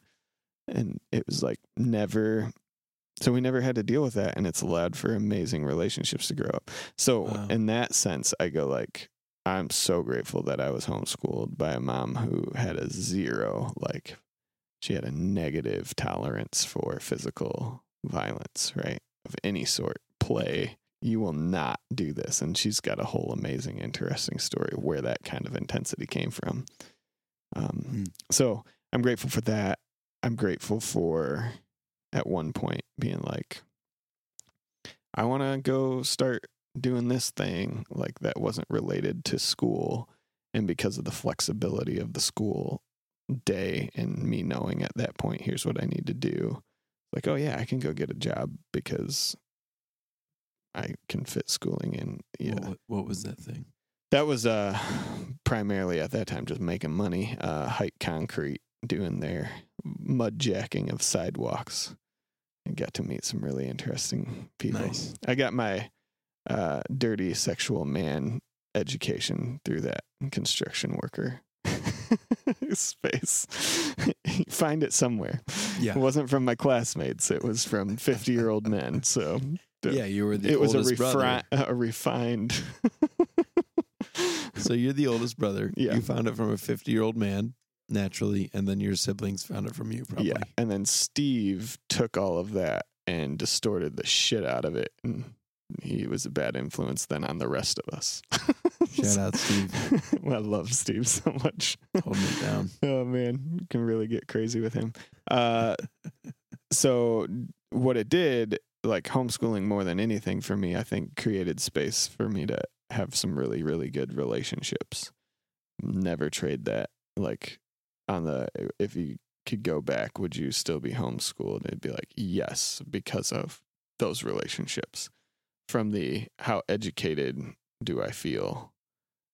Oh man, there's like insecurity there Mm. of like uh nah i love to learn it did teach me a love of like learning and the interesting piece at some point like i envision if if we homeschool long term both kate and i will have handed all of our thoughts on a certain subject that we can recall off to our children and they will like we'll be at the end of our rope the the strategy that usually gets employed then is like, okay, well, here's the teacher's manual. You, I've taught you how to read, so hop on that. And then now I can't imagine homeschooling too in the age of the internet, where internet use is easy.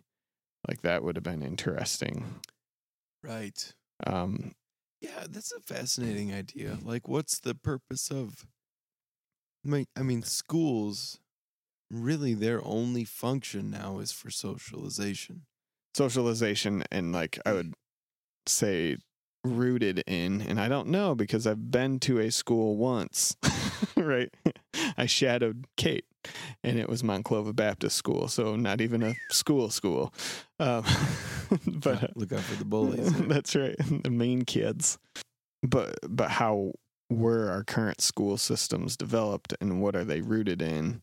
They're rooted in an industrial age need, which is we need people to be able to read instructions and execute and recall information, um, right? Which is in a certain time period a really helpful tool to have. Mhm. But now, if you have a tool that recalls all the information already, like, why do I need to learn the fuck? Every freaking parent and teacher, I don't care who you are, why do I need to learn algebra? If you give the damn answer of like, because it'll help your brain work through puzzles, like, no. Like, please have a compelling answer to why I should learn anything as a kid. Like, compelling. Like, wake me up a little bit. yeah. That's super interesting. Mm. Um, and I feel like in in some ways I got to experience that in certain subjects, and in some subjects it was like, well, because this is what we have to do. Guess which subjects I really freaking hated? the ones that were like, we just have to because it's part of the it's part of the Iowa State testing that you do at the end of the year, and we need to make sure you get that. I don't care about that. Yeah. Like, why would I care about that? And so, what I think is interesting, the most interesting homeschool option right now is like intentional. I'm going to teach you how to read, write, and do math. And then you're going to be equipped. In my job from here on out is how do I help you love to learn? Yeah. Um wait, this uh the discrepancy. I know a lot of people who have no idea how to learn. And the the capacity for like critical thought is so important right now Ugh. when we oh my god oh, man renee d something last name starts with d did um think did these- He did- just he just rested his glasses on the microphone, and that was great. Renee. Yeah so she puts forward she's a researcher and works for a bunch of different news agencies and like the cia Yeah. um, so she's compiling all this data from all the information that like the Russian bots started compiling dating back to 2014 and finding that not only you know this whole notion that like the Trump collusion thing whatever form the opinions you already hold um and enjoy I love this story. Keep going. but the you know, there are foreign organ agencies influencing and creating Yeah. fake profiles and groups and actually assembling meetings in the United States for various groups including you know the Texas secession group meeting right across the street from the like the Muslim Pride group, and they're it. disproportionately targeting African American groups, and also targeting Blue Lives Matter and Black Lives Matter and LGBTQ and building followings around those things. Yes, so Yeah. they're creating this sense of like pride among different tribal affiliations. Tribalism. But I remember looking at this stuff, you know, a couple of years ago and just thinking like, man, this shit is getting really wacky. I really want to believe in Pizzagate because it's a funny Yeah, story. right. It sounds funny, but you know, maybe yeah, yeah. maybe the the plot of it is actually horrible and morbid, but like I'm in a pizza shop in DC.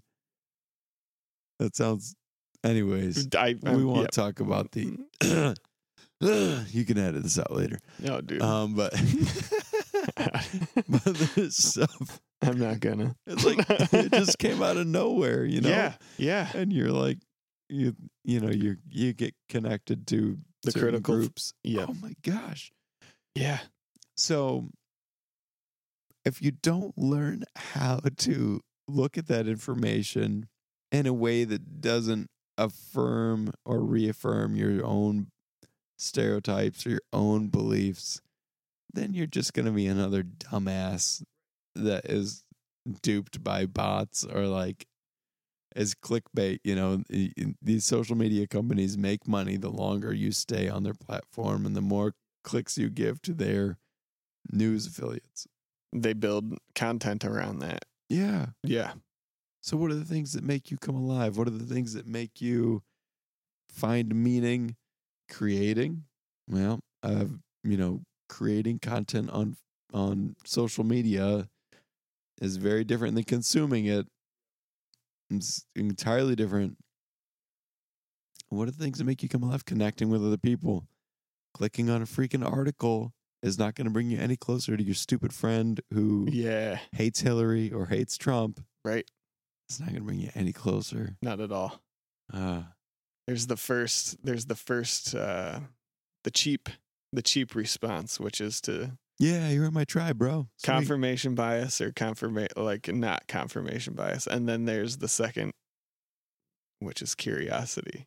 Like, You've given me so much hope for homeschooling my children. well, that's cool. I'm so skeptical of it, and now I'm thinking Dude, very I- differently. we're doing it and I'm skeptical of it. Like Okay. even though I look at like the school, not that there's great people doing great work in schools and kids are being impacted in positive Yes. ways. Like Yeah, what a tough environment to work oh geez. and to be a student, yeah. for that matter. Yeah.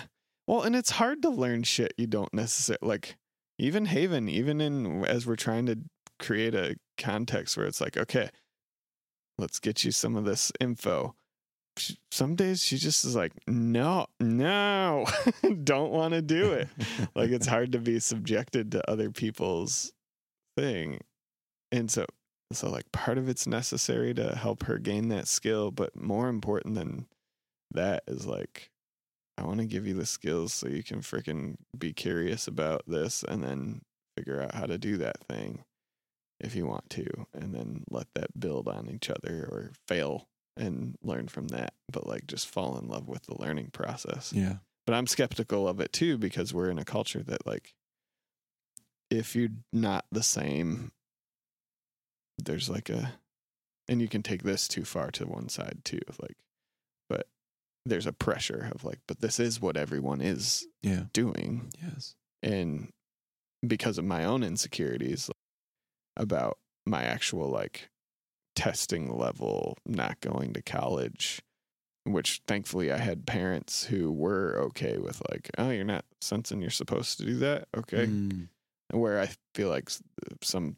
sometimes parents go like my kids going to college is my badge that I did good job parenting no it's not it's not at all my kid's getting sixty thousand dollars in debt, yeah so that I can feel good about myself. Right. Well, and then there's a whole nother side of the Yeah. conversation, right?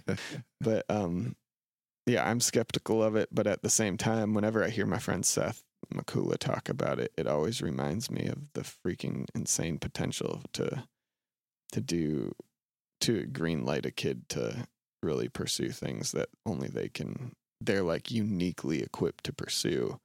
My job is just, just to almost get out of the way and be Yeah. like, "Go, man."